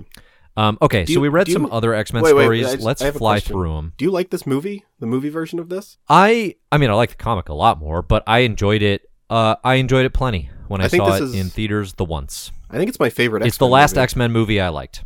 I yeah. Well, yeah, remember I think that's yeah. It's my yeah, it's my favorite out of uh, all the X Men. Oh no, I don't like it as much as X Two for sure. But I haven't seen X two since I was like fourteen, so I shouldn't I shouldn't say that. But like as an adult, the ones I've watched and actually remember, I remember like loving this movie. I thought this was so much. I like. Days of Future Past more than First Class. I'll Oh, yeah, I- there I really know didn't Some like- people have different opinions. I yeah, I had the opposite with a friend. Like I watched First Class with a friend, and I was like, that was kind of boring. And they were like, really? I loved it. And then we watched Days of Future Past, and we had the exact opposite. Where I was like, well, that was great. And they were like, nah. I think I, First I Class think if is First just like Class was just the Magneto parts, it'd be my favorite. Yeah, I mean Kevin Bacon as Shaw and uh January oh, Jones. Kevin Bacon so and wasted. January Jones. Oh man, were God, they good Emma Fro- representations of those characters? Just the absolute Oh, my worst Emma goodness. Frost. Yeah. Just Yeah. like you think of iconic performances, I think of Bacon, Shaw, and Jones's Frost. Uh, no, no, no, no. They that was that was depressing. Okay, Uh, so but okay, we gotta we, we gotta fly. We gotta fly. We got right lots to do. X Men 150. We didn't read definitely didn't read three issues between 142 and one fifty. How 150. dare you? So 145 to 147. Oh, it's wait, wait. Zach's least 140 favorite character and my favorite character in a we should have. I, I just want to call you out. It, everyone should read every Uncanny X Men, obviously. But if you're not, if you're Uh-huh. kind of just reading the list, you should go back and read 143. And I think it is a literal crime that you should be jailed for that you didn't put 143 in here and that you included 145. Is that the kitty? Is that kitty alone in the mansion? Yeah, that is an all-time like great single. That's actually issue. the last Claremont and Byrne issue too. I think. Right. And it's it's such a fun Kitty Pryde issue, and it's like It's really it's a- good. It's, a really, good. singular issue of comic where it's just like a, a locked house. It's Kitty Pryde basically evading a demon in the X Mansion by herself, and it's the first full like Kitty Pryde and destroying the X Mansion, which I like. We see the uh, It's yeah. the yeah. consequences of. There, there- I think there's You a, could make a case. You could make a case for reading that instead of 145 to 147, but that case would be overruled by the inclusion of Doctor Doom versus the X Men, and yeah, particularly versus yeah, Storm. yeah. yeah, the the Doctor So, Doom storm. 145 stuff to almost makes 147 this worth is yeah, that's all the good stuff. That's why it's here. I don't even want to explain the plot mechanics of this I so much don't as to really want say to get into it uh, either. It is yeah, yeah. Doom. Uh, he so Storm approaches Doctor Doom in order to apprehend the villain Arcade, who the X Men believe Doctor Doom is imprisoning. Actually, turns out Arcade and Doctor Doom are like kind of working together in some capacity. kind Um, so of, but not really. Like the stakes are Kind so of, but not really. That that's like kind of It's- the problem with I don't even want to that, get like, into it. It's it's really a tangled web, and you're never. At no point was I like, wait, why is Doctor Doom imprisoning the X Men? But as if he's Arcade.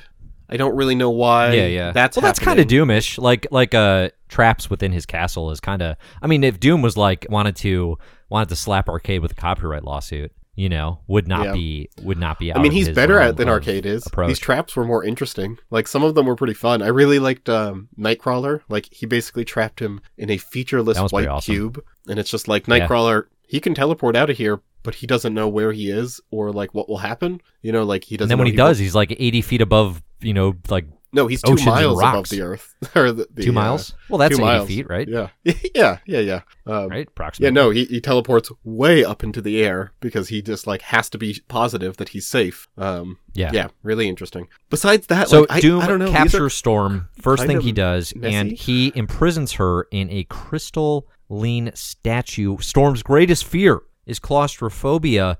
That is a harrowing, cruel move yeah, by Victor Von Doom to imprison Storm in such a way. I think that's a very memorable moment, and uh, it, the it, comic does end with the Storm and Doom basically being like, "Hey, truce," which is very weird to me because I feel like Storm should be beyond uh, bitter at Victor for Mm-hmm. yeah. It leaves with like we are neither friends nor enemies, purely neutral, but also maybe Yeah. f- maybe flirting. Maybe He flirting also makes a storm robot to serve him during this time that Yeah. Storm's imprisoned. Like Doom's behavior here is, you know, appropriately villainous and creepy.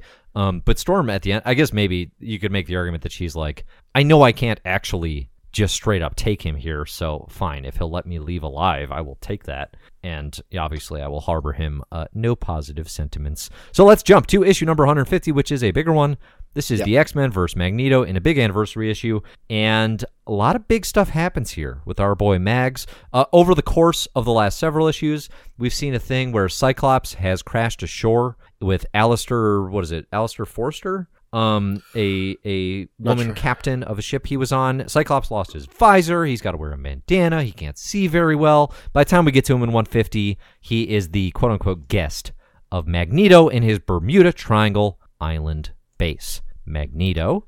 This he base is really does- wild. Like the the, the He's got a giant mutant base. Yeah. Well, he's got all these statues, some of which are literally Cthulhu. He has a Cthulhu statue, like this life-size Cthulhu statue, just hanging Well, out we haven't there. seen him for a minute. He's been catching up on the works of H.P. Lovecraft. Like Yeah. he's been doing some deep reads, and obviously, you're the master of magnetism. You can make statues of whatever series you're getting into. You should have seen him circa '97 to 2004. Statues of Hagrid were everywhere. it was the only thing you could find in his base. Yeah. Um, oh, I just so want to call Magneto's out plan that a- here a is to member, do a big. uh Yeah, yeah. The Slack member sent me a physical copy of this issue. Um, Of 150. yeah, yeah, yeah. So I read this. Uh, Justin, thank you very much. Um, yeah, I sent me a physical copy of this, so I read it in actual, like the original floppy paperback, and it was a lot of fun. Were there any fun ads? Were there any what? Fun ads? Oh yeah, there was one that was like one page of a comic, which just really shows how much it hasn't changed. Like DC still does all these comics that are just like one page of a Batman comic where he's fighting someone for Snickers or something. This Right. was like a bunch of terrorists fighting the Hulk, and eventually they all um they all surrender so they can get Hostess fruit pies, Yeah. something like that. Yeah, that was good. Um, yeah, That's it was amazing. fun. So thank you, thank you, Justin. I enjoyed it. I I don't know, like I I still think I would generally prefer switching back to Marvel Unlimited f- to read these, like just because the colors, right? Like it's hard to ev- just the printing style, and even if it's in mint condition, um, they're a little, you know, it's less vibrant. I mean, if I just had the issues sitting there Yeah, and they were accessible Yeah. and and storage was no problem, always would go the issue. But we've we've talked about that before. yeah, you yeah, would yeah, yeah. But you would go. I just wanted to say, like oh, absolute lunatic. uh, yeah, true. So, all right. So, in the rest of I Magneto, the issue opens with Magneto gives the world a literal ultimatum. The word is bolded, and that's going to come back in our My Ultimate Year special Oh, as a reference point.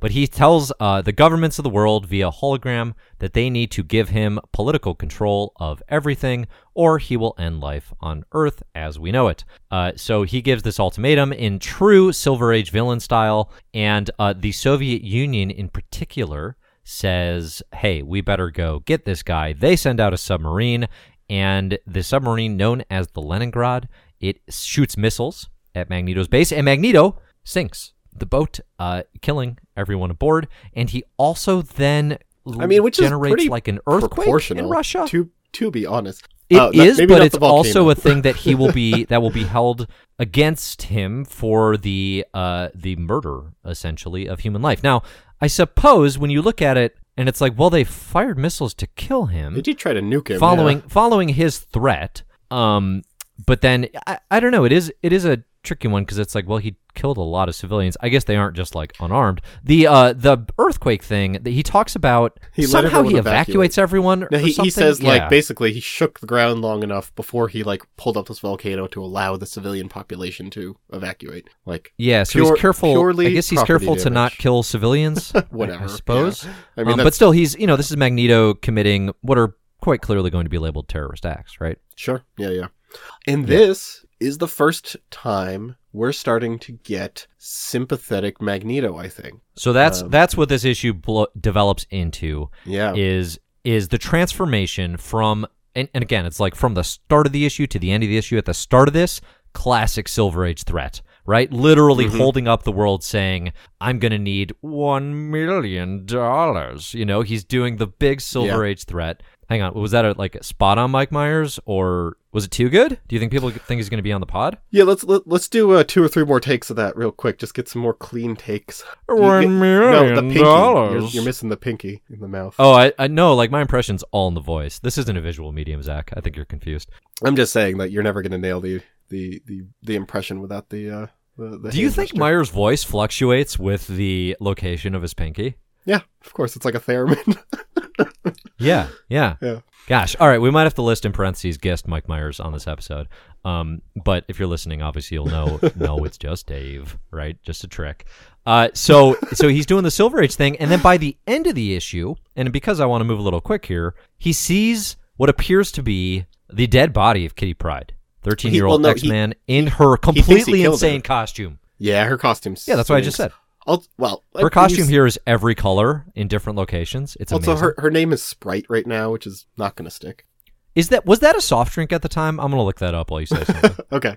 Um. Yeah. Well, before before that, there's a few things I want to hit. Like, uh, when he talks to Cyclops and they mention that Jean Grey, Cyclops mentions Jean Grey is dead. Magneto is like, "Oh, I'm sorry," and Cyclops is like, "You know, you're such a hypocrite. Of course you're not sorry." And he's like, "No, I genuinely grieve." For her, like she was a worthy opponent and she was a mutant, and you know, like basically, like mutants matter to him, right? Like he cares about mutants, and this is the beginning of that where it's not just like, you know, he's an evil mutant and he's there for to do evil stuff, but he's also a mutant. Now it's starting to do that thing where like, you know, the X-Men are in his way, but like he would rather have them on his side, right? Like he he wants to win them over. They're over. a part of the community. They're a part of the family. right. Way. Like Right. he he, he Yeah. you know, is viewing them as like misguided, but uh, you know, maybe well, and there's like, also the crucial element here. Yes, and there's also the crucial element here of of literal lost children in the sense that you know he flashes back to his wife and his kids and some past trauma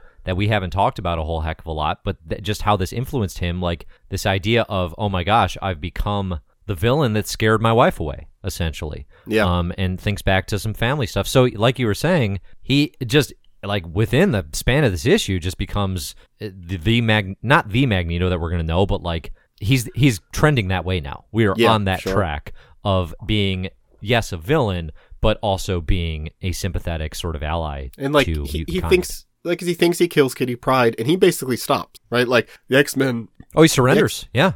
The X Men don't defeat him. He's just like, you know, what have I done? I, you know, I can't do this. He like gives Kitty Pryde's what he thinks body, but she's she actually like phased enough to, you know, like not be killed. Um, to Storm, and he just leaves. Basically, he uh he escapes, I guess. But like, um, and then also, Slowly, The other- slowly and sadly, he just walks away with his head down. Yeah. oh, um, just a little detail. Storm like considers killing him while he sleeps. Like she sneaks up on him with a knife while he's asleep in bed, and he wakes up and like stops her, throws her out the window. Mhm. Cool feature of his costume is that it's made of a lot of little magnetic particles. So he goes from like just in his boxer shorts to like pulling his costume on particle by particle, like um Yeah. very very much like Tony Stark's, you know, like uh Infinity War Iron Man, like nanoparticle suit thing. It was really Yeah, that's a nice call out, but way ahead of that, obviously. yeah, yeah. Um, Sprite was founded in 1961. It was a German Oh, company, and it says here on the wiki by the 1980s, Sprite had developed a large following among teenagers. So was Kitty straight up like, "I want to be named for this soft drink"? I know Sprite has other meanings, but absurd, absurd. Yeah. That said, that said, if I could have a doctor or a um a hero name and Dr Pepper was available, Mr. Pibb. They call me Mr. Pibb. I think that's funnier. Um, all right, let's transition to another Chris Claremont written Oh, issue no, that no, has wait. major ramifications. Sorry, we, we forgot the biggest detail of Magneto is that he does mention his Holocaust, uh, his experience in the Holocaust here, and that his entire family was killed Oh, yeah. here. That is probably the, the biggest detail that is going to like have repercussions forever. I struggle with this to a degree. I, I don't I don't know if we need to get into it too much now, but my rule of thumb generally with the X-Men is that it is okay to use the X-Men as a metaphor for the discrimination of different like marginalized groups, right? Like as a metaphor for the Okay. civil rights movement, as a metaphor for LGBT rights, etc. Right? Like Uh-huh. they can they can be reflective of real life things, but you shouldn't. I guess for for example, later on, Kitty Pryde is going to be talking to a black man who calls her Mutie, and she's just like, Uh-huh. "Hey, you shouldn't call me that N word," and he's like, "Hey, like." You're not allowed to say that, and he's and she says something like, you know, oh, it's the so same that's as that's saying, X Men: God Loves, Man Kills, which we are going to read, and Okay. it is Yeah. as shocking a moment I as think you that are is describing. such a problem. You can't you can make the mutants be a metaphor for those things. You can't literally draw the parallel in saying that like these cartoons that we came up with, these like fictional characters in this like fantasy world, it's the same as lynching, the real life thing that just happened. You know, like trying to say So that I like, think there's a I think there's a component of what you're saying that is true, but I do pr- I think I pretty clearly disagree in the sense that you can definitely have gay queer X-Men, you can definitely have Oh, well yeah, of course. X-Men of different races and you can have a Jewish X X-Men or right? Oh, no, no, no, sure. No, I'm just who, saying uh, that who has like, a history with the Holocaust. Mutants, I don't see the equivalence. mutants in Marvel Comics saying, you know, like our discrimination is as bad as the black man's, right? Like trying to to say that and trying to like make that equivalent like that is trying to, to like take the take the real life power of those things and use that to give weight to the like discrimination your fictional characters feel. I feel like is generally pretty passe. Like I think that is So I think that the Kinda piece I'll agree with is is comparing discriminations is always a bad look and Right. always a bad idea. We saw this in the Democratic primaries No. in 2020 with Kamala Harris and Pete Buttigieg, where it was, you know, oh, I'm gay, so I know what it's like to be black. Was the it was the vibe of one of the things that Ooh, he boy. said. I know that's not actually what he said, but I'm saying that sort of thing post debate is is rightly criticized. Um, I'm a mutant, think so I know what it's like I to think- be black is I think like I think bad- that's what you want to stay away from. Is what you're saying. yes, that's Yeah, exactly yeah. what I'm so saying. where where are you seeing any of that with Magneto? I, I, I guess I'm just saying pulling in the actual real life, like explicitly pulling in the real life discrimination of people. It's not just discrimination; it's a genocide. Right, exactly. Yeah, yeah. Well, I mean, yes, discrimination, violence, like slavery, etc. like it just has to be handled so well. I think Magneto it lends a real power to his character. Um, I just like I, I, I guess I've been trying to think about like why that you know like you you can split that difference for me. Um, because I think that like lends him. I think you're right. Like a dual a mutant who is also black, right? You can talk about how that is kind of like discrimination from two sides or a gay mutant, right? Like they are experiencing yeah. two different sorts of discrimination and talk about that. I'm just saying that Kitty Pryde shouldn't say that like being called mutie is being the same as being called the N word, right? Like no, totally. But explicitly saying that is, I think that is like, yeah, that is that is pretty bad and is a pretty lazy way of trying to like lend power to your story. Um, okay. But yes, no, I kind of think Magneto's thing works. I think it like is this like masterful stroke of him knowing more clearly and more explicitly than anybody because he lived through discrimination of another sort as mm-hmm. a European Jew that what the kind of like what this um like anti-mutant fervor leads to, right? Like he understands so clearly how this can snowball. And he has that like Yeah, I think it's a, a powerful addition Totally, because when Magneto says, no, humans always do this, humans, here's what they're driving to, he's speaking from this place of experience, of surviving right? the Holocaust in, in a way that is like, yeah, there's a human history element here that makes it look like, hey, guess what? Magneto's right. Um, and the idea, obviously, that a villain can be right is what gives him so much, I think, power as a character that, that we're going to see developed. So it's it's tossed out here. It's not something that is just tossed out and forgotten. Obviously, that's going to continue to be explored as X Men uh, develops. Yeah, it is. It is. It is a fascinating and just like such a. Uh, I don't know. It is the most interesting character like beat in connection to a real world thing I think we've seen. Period. Um, yeah, and I'm really interested to see how it develops. Yeah, speaking of controversial, potentially very weighty uh, political topics, let's follow up Avengers number 200.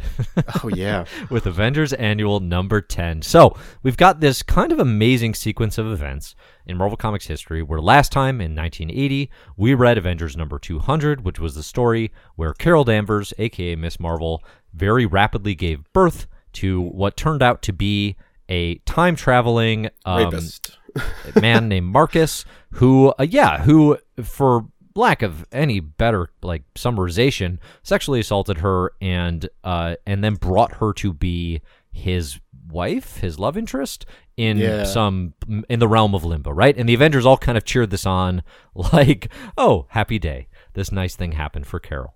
Avengers Annual Number Ten is the retort, is the response, and it, I say it's kind of amazing because it's Marvel less than a year later with Chris Claremont writing and, and Michael Golden on pencils here, um, doing a story that attempts to fix another story they had just done. I just think like the the sort of inherent admission of of wrongness or yeah, of, of, even yeah. needing correction or correction is not inherent to comic book publishers, you know? Right. Th- that is not something that Marvel and DC often do. And especially to do it with a story that's really good and builds out characters and I mean, that's like a whole different... one of the biggest characters in the X Men. That's like a whole different that's aspect crazy. of this, which is that like it also is an in like in continuity in canon way. Like it's clearly Carol Danvers in this is speaking to the Avengers, but she's also speaking to the audience, right? Like it is that yes, you know, yes, like very meta.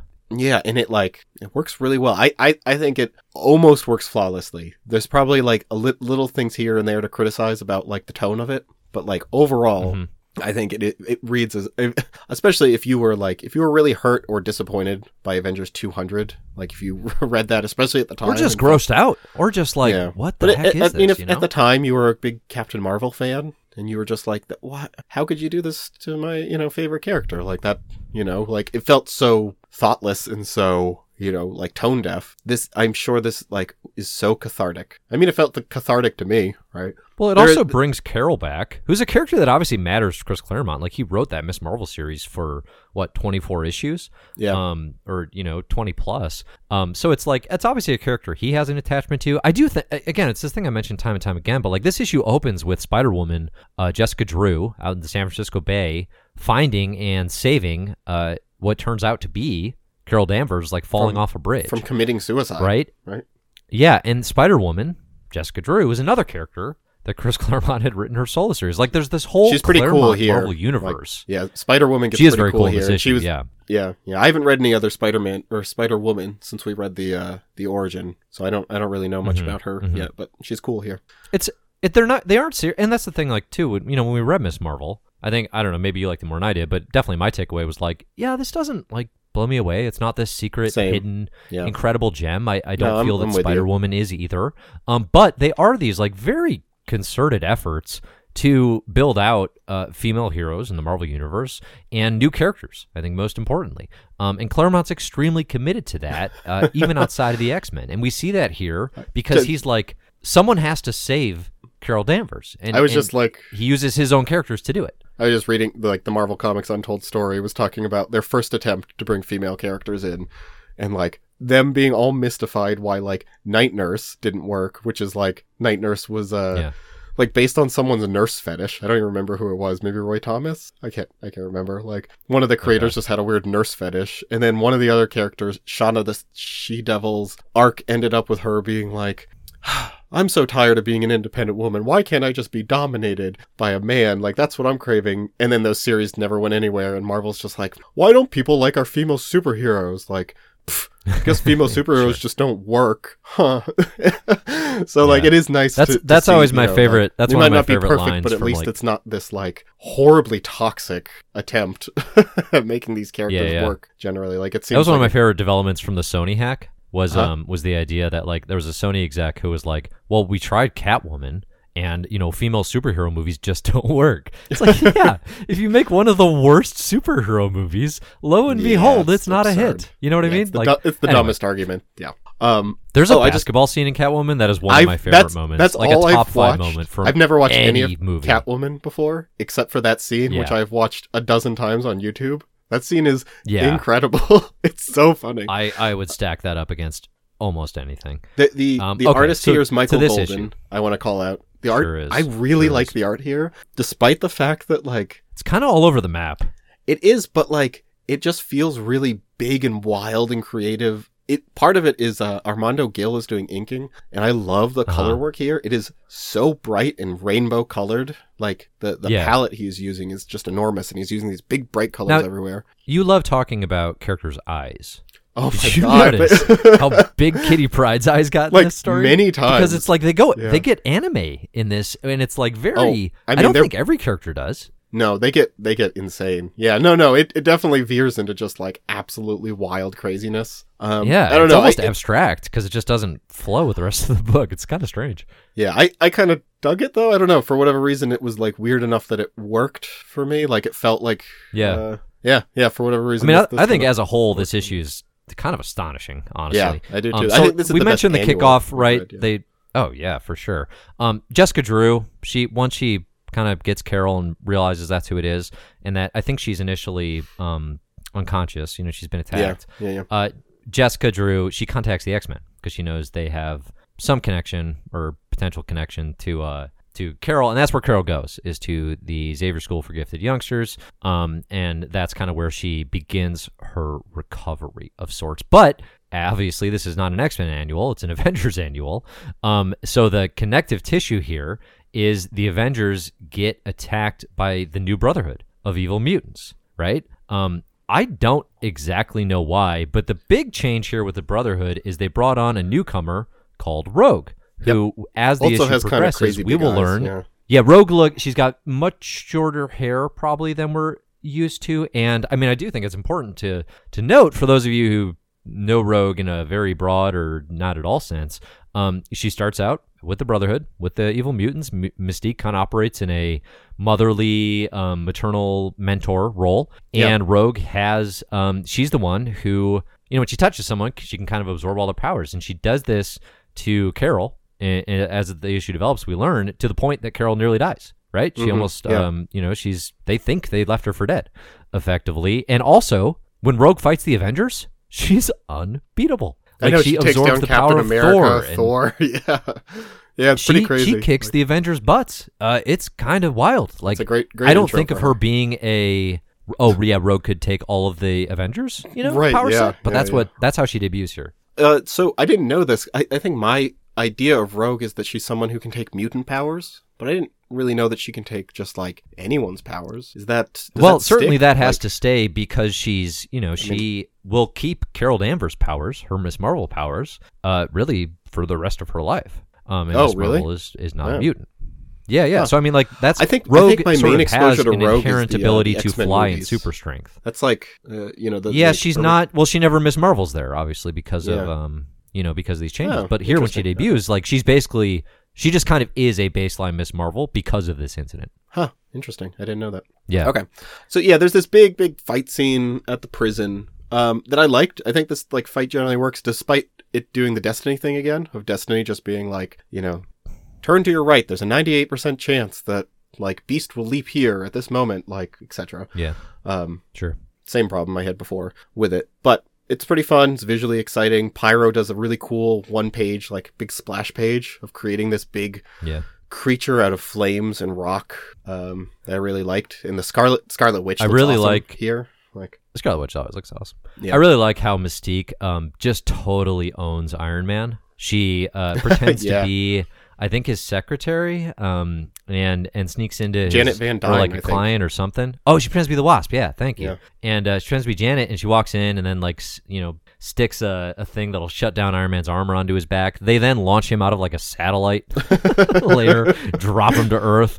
Um, then later, when Jessica's like helping him get it off, Mystique busts in, pretending to be Nick Fury, fakes him out again. Yep. Like, Yeah. There's all these really cool uses. yeah, of Mystique, Mystique, Mystique's just like, power is just just great. Oh, there's okay. Yeah, yeah, So there's all these things about like Mystique is blue. They keep drawing the parallel between her and Nightcrawler, right? Like which we saw in Days of Future Past the first time. Yeah. right, right, right.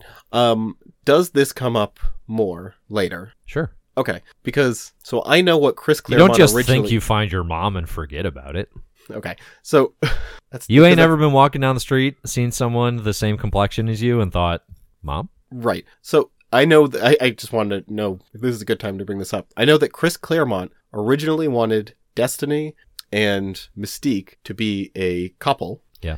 And for them to be Kurt's parents. And basically Uh-huh. Mystique would have like transformed into a man to be able to get Destiny pregnant. And then that is how like they conceived a baby together. Um Sure. that is so Okay. interesting and it is like one of the first cases of you can't have a gay character in Marvel being like shut Now, down by the editor. There is, there is a little bit.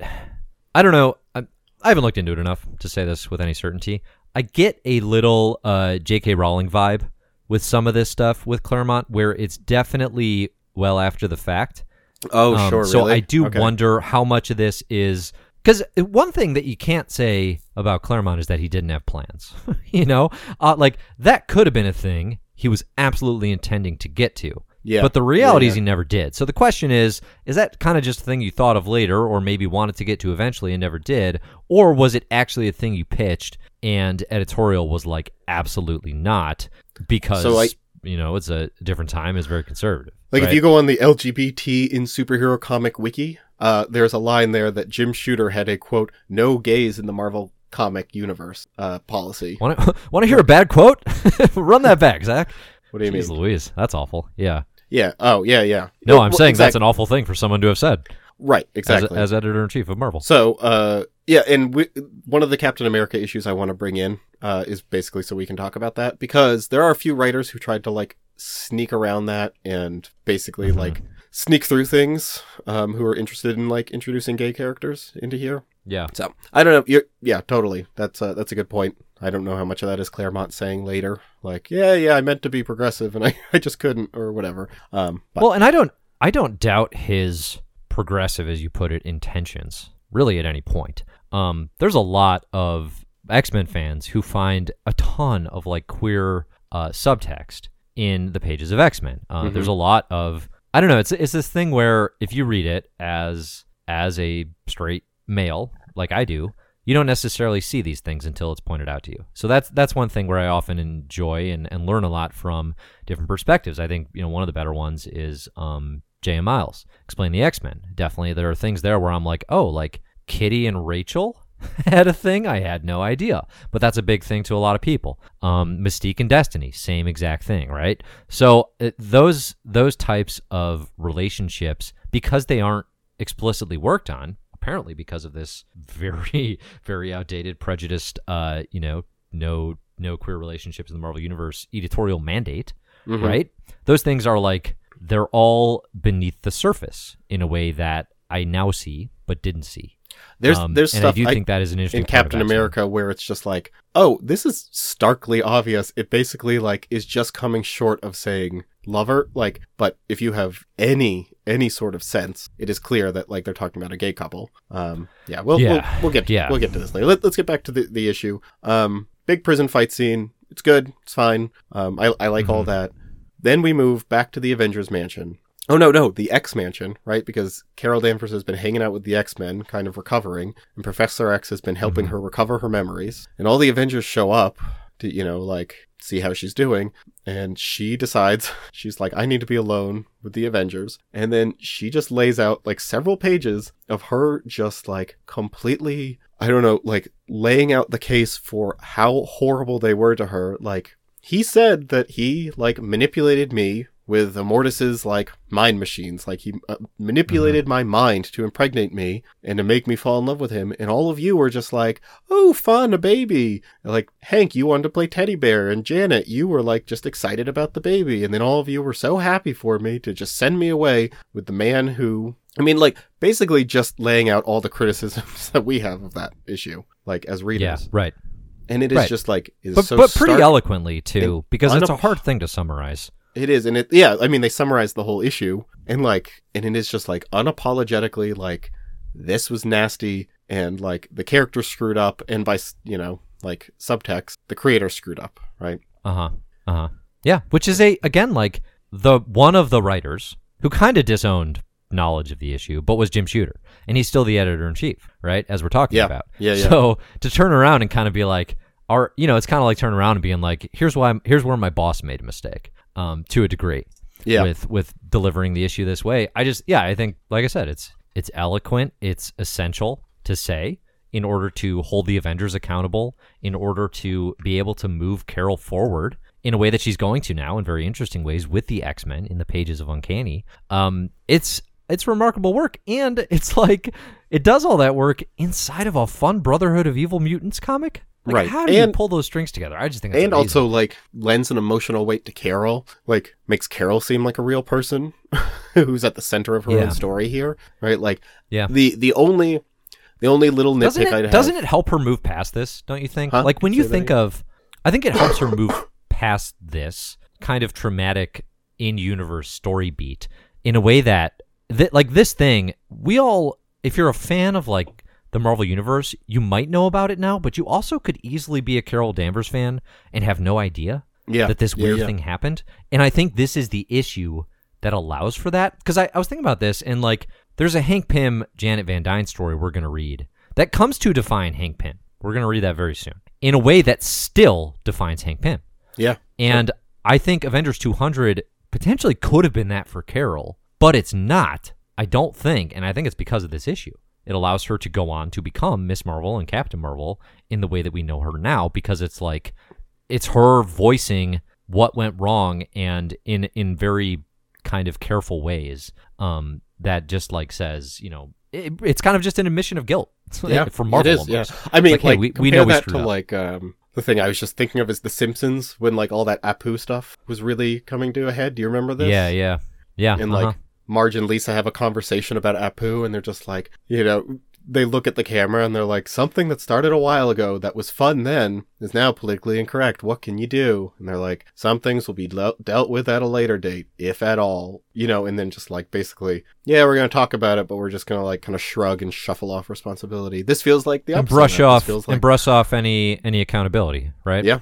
Um, so the only nitpick I would have about this is that it does a little bit of framing of like this will be a learning experience for the Avengers, and that might be a, a silver lining, which is like kind of a gross. Uh, Which I think thing to be Vision like- literally says at the end of it, yeah, Maybe. yeah, well, yeah. uh, something to the effect of like, well, I, I don't know exactly how he phrases it. I d- definitely I think the intention armor from that speech or that monologue is like the, like well this is horrible, but you know I guess we can learn from it and do better next time. The the Um, better way of saying that would be like you know, we need to not just like wallow in our guilt, but we need to use this to learn and become better, right? Like we need to Right. to use this as a growing experience. Uh, you know, because otherwise we'd be doing a disservice to Carol if we, you know, don't listen to her here. Right? That's like the way to phrase Yeah. it. It phrases a little bit as like if there's one good thing to come out of this, it's that we're all going to learn a great lesson. Like which is a, a little Yeah, bit I mean, that, it's like- not. It doesn't have like a you know the sun is rising and they're all like, well, glad we got that out of the way. I No, but even now." even Carol says the same thing of like to it.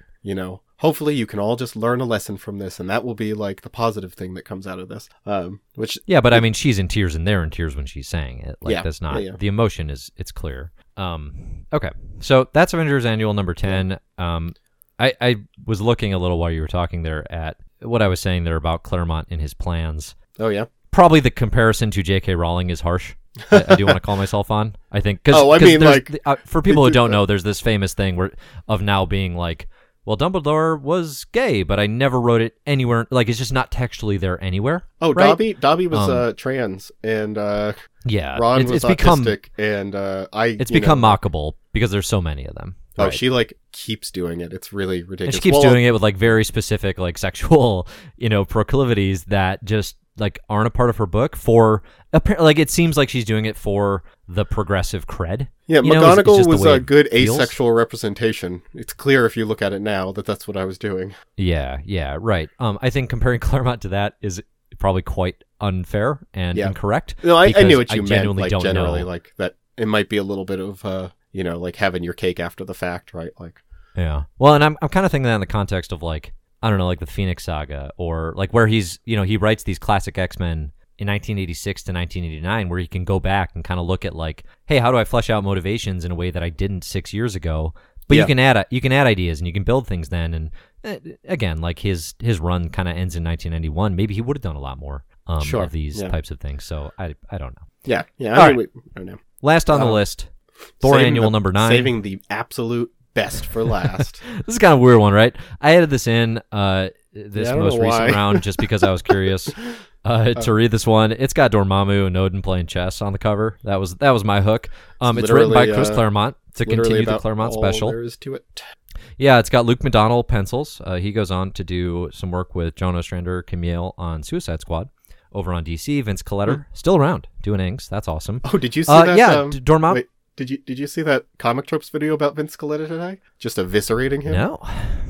It's Oh like, no. Yeah, it's comic tropes video called like uh, how Vince Colletta ruined Jack Kirby's artwork. It's just basically like Really? yeah, it's a whole video about how how poorly. Oh, I have to uh, watch that because I don't I don't know anything about that. Yeah, I guess he just kind of like uh you know really rushed through Jack Kirby's artwork, including like sometimes just erasing some of Jack Kirby's art to uh to get it done quicker. Oh man. So yeah, yeah. I, I will be curious to watch that because Yeah, that, yeah. that's definitely not an observation you or I came away with on Fantastic Four. I mean, Vince think. Colletta kind of left no impression. I don't remember, like, at least after the fact. I don't remember if I had anything to say about him at the time. Uh, he's just Yeah. like a name I recognize, but I don't particularly like. Yeah, totally. When I see him from Yeah. from being around. Um. Okay. Yeah. So so yeah, this is a thing where Odin and Dormammu are playing chess, I just was kind of and uh, confused. and through the Thor goes thing. into domestic realms like uh like Doctor Strange. So basically, Yeah. Thor has a Doctor Strange issue, and Yep, uh, sure. it's kind of the whole issue is kind of like. Hey, maybe Doctor Strange should have Doctor Strange issues, and uh, and Thor can stay up in space or on I Asgard. right? genuinely Like, it's- didn't it's just really fine. understand the stakes of what were happen- what was happening the entire time. It's all kind of hallucinatory and and But strange. like and not in a good way. He's literally way that seeing makes things. me not know what's happening. Yeah, yeah. So Thor's getting manipulated by Umar, who is the sister of Dormammu. Um, so a lot of the things, like he comes back to Asgard and he's like, "Ah, demons everywhere!" And everyone around him's like, "What? what are you talking Which about?" Which the spell Um, the spell so- is put on everybody but Thor. It's like everybody is hallucinating not seeing the demons, which seems like a lot Right. harder to do. Than Oh, just- oh, is that right? I thought it yeah, yeah. They later like they say something like that where like Thor's the only one who's seeing things clearly. Like he sees things as they actually are. Everybody else Oh. is like you know Thor's the only one who's actually seeing all the demons and weird light shows and That's yeah. hilarious. Yeah, Some of the that's funny. visuals are okay, Um, but I generally was kind of checked out through this whole thing. Yeah, it, it's a. I, it's a I mean, I like I like the idea like middle of the road Dormammu and. Odin having this weird connection. I like Odin being somewhat tight, like he's not just this Asgardian figure. Like he's got Yeah, a, a right. place in the cosmic world, right? Like he's um he knows Dormammu. He's friends with Galactus. You know, like Yeah, I think that's a cool idea, but it doesn't really get brought out here. Um, I think importantly, Dormammu and Odin's game ends in a stalemate. and it always does because they're like so the, no one the- actually wins. you know, uh, what's the avatars of order and chaos, and like literally order and chaos. The cosmic entities watch their game every time they play, Yeah, and like I yeah, see. I that idea, you know, it's like um, it's like Doctor Doom every year doing his annual sojourn to hell to save his mom. Yeah. I I would actually like this idea of an Odin Dormammu chess match watched by Lord Chaos and Master Order annually. Um, as just this weird thing that happens in the Marvel universe, but to my knowledge, uh, it has not continued. Maybe Yeah. it is. Yeah, it's a f- I mean, there. it's a fun concept. The rest of it is just kind of like Thor's running around, not really knowing what's going on, and neither do I. So Yep. Yep. Yep. Yep. Yep. So, ending on that exciting note, thanks for listening, everybody. This Yeah. is my marvelous year, 1981, part two. We are going to uh, continue with some very interesting comics. We're going to have Iron Man and Doctor Doom going to Camelot. We're going to have some good John Byrne on Fantastic Four. We're going to have the introduction of Doug Moench and Bill Sienkiewicz on Moon Knight. Excited about that. oh hey, did and you uh, some big Avengers developments as well. you know what I just found out about? Did you know that um, what's his name? Panther's Rage guy, um, Tom McGregor. Don McGregor, um, came back for another Panthers run in the uh, the late '80s called like Panther Quest. Panther Quest. I know Yeah, the it's- it's series in- title, but I haven't actually read it's, it. It's printed in the um it's like a 10 page feature spread across like 30 issues of I think Marvel Comics Presents, something like that in like 86 87. Yeah. Apparently, very Yeah. good and very much like a good follow up to his uh Panthers Rage stuff. So maybe maybe Well, can I'm definitely planning on keep an eye on investigating that. for. Yeah, it's all uh, it's all in Marvel updates. Unlimited. Yeah. And it's it's all 10 page stories. It's like a bunch of 10 page beats. Perfect. So, yeah, yeah. Let's give it a look. See. Yeah, but looking forward to right. 1981 part 2 specifically like Fantastic 4. That's really what I'm uh, excited about for this. Yeah. Um, John Byrne's. Yeah, so if you want to find those reading lists, again, they're in the show notes, and uh, you can find them over on patreon.com slash my marvelous year, where you can also support the show and find added benefits. Music for the show is by Disaster Piece. Thank you, Disaster Piece, for the excellent music. I'm Dave. This is Zach. We are My Marvelous Year, and we will see you next year. See you next time.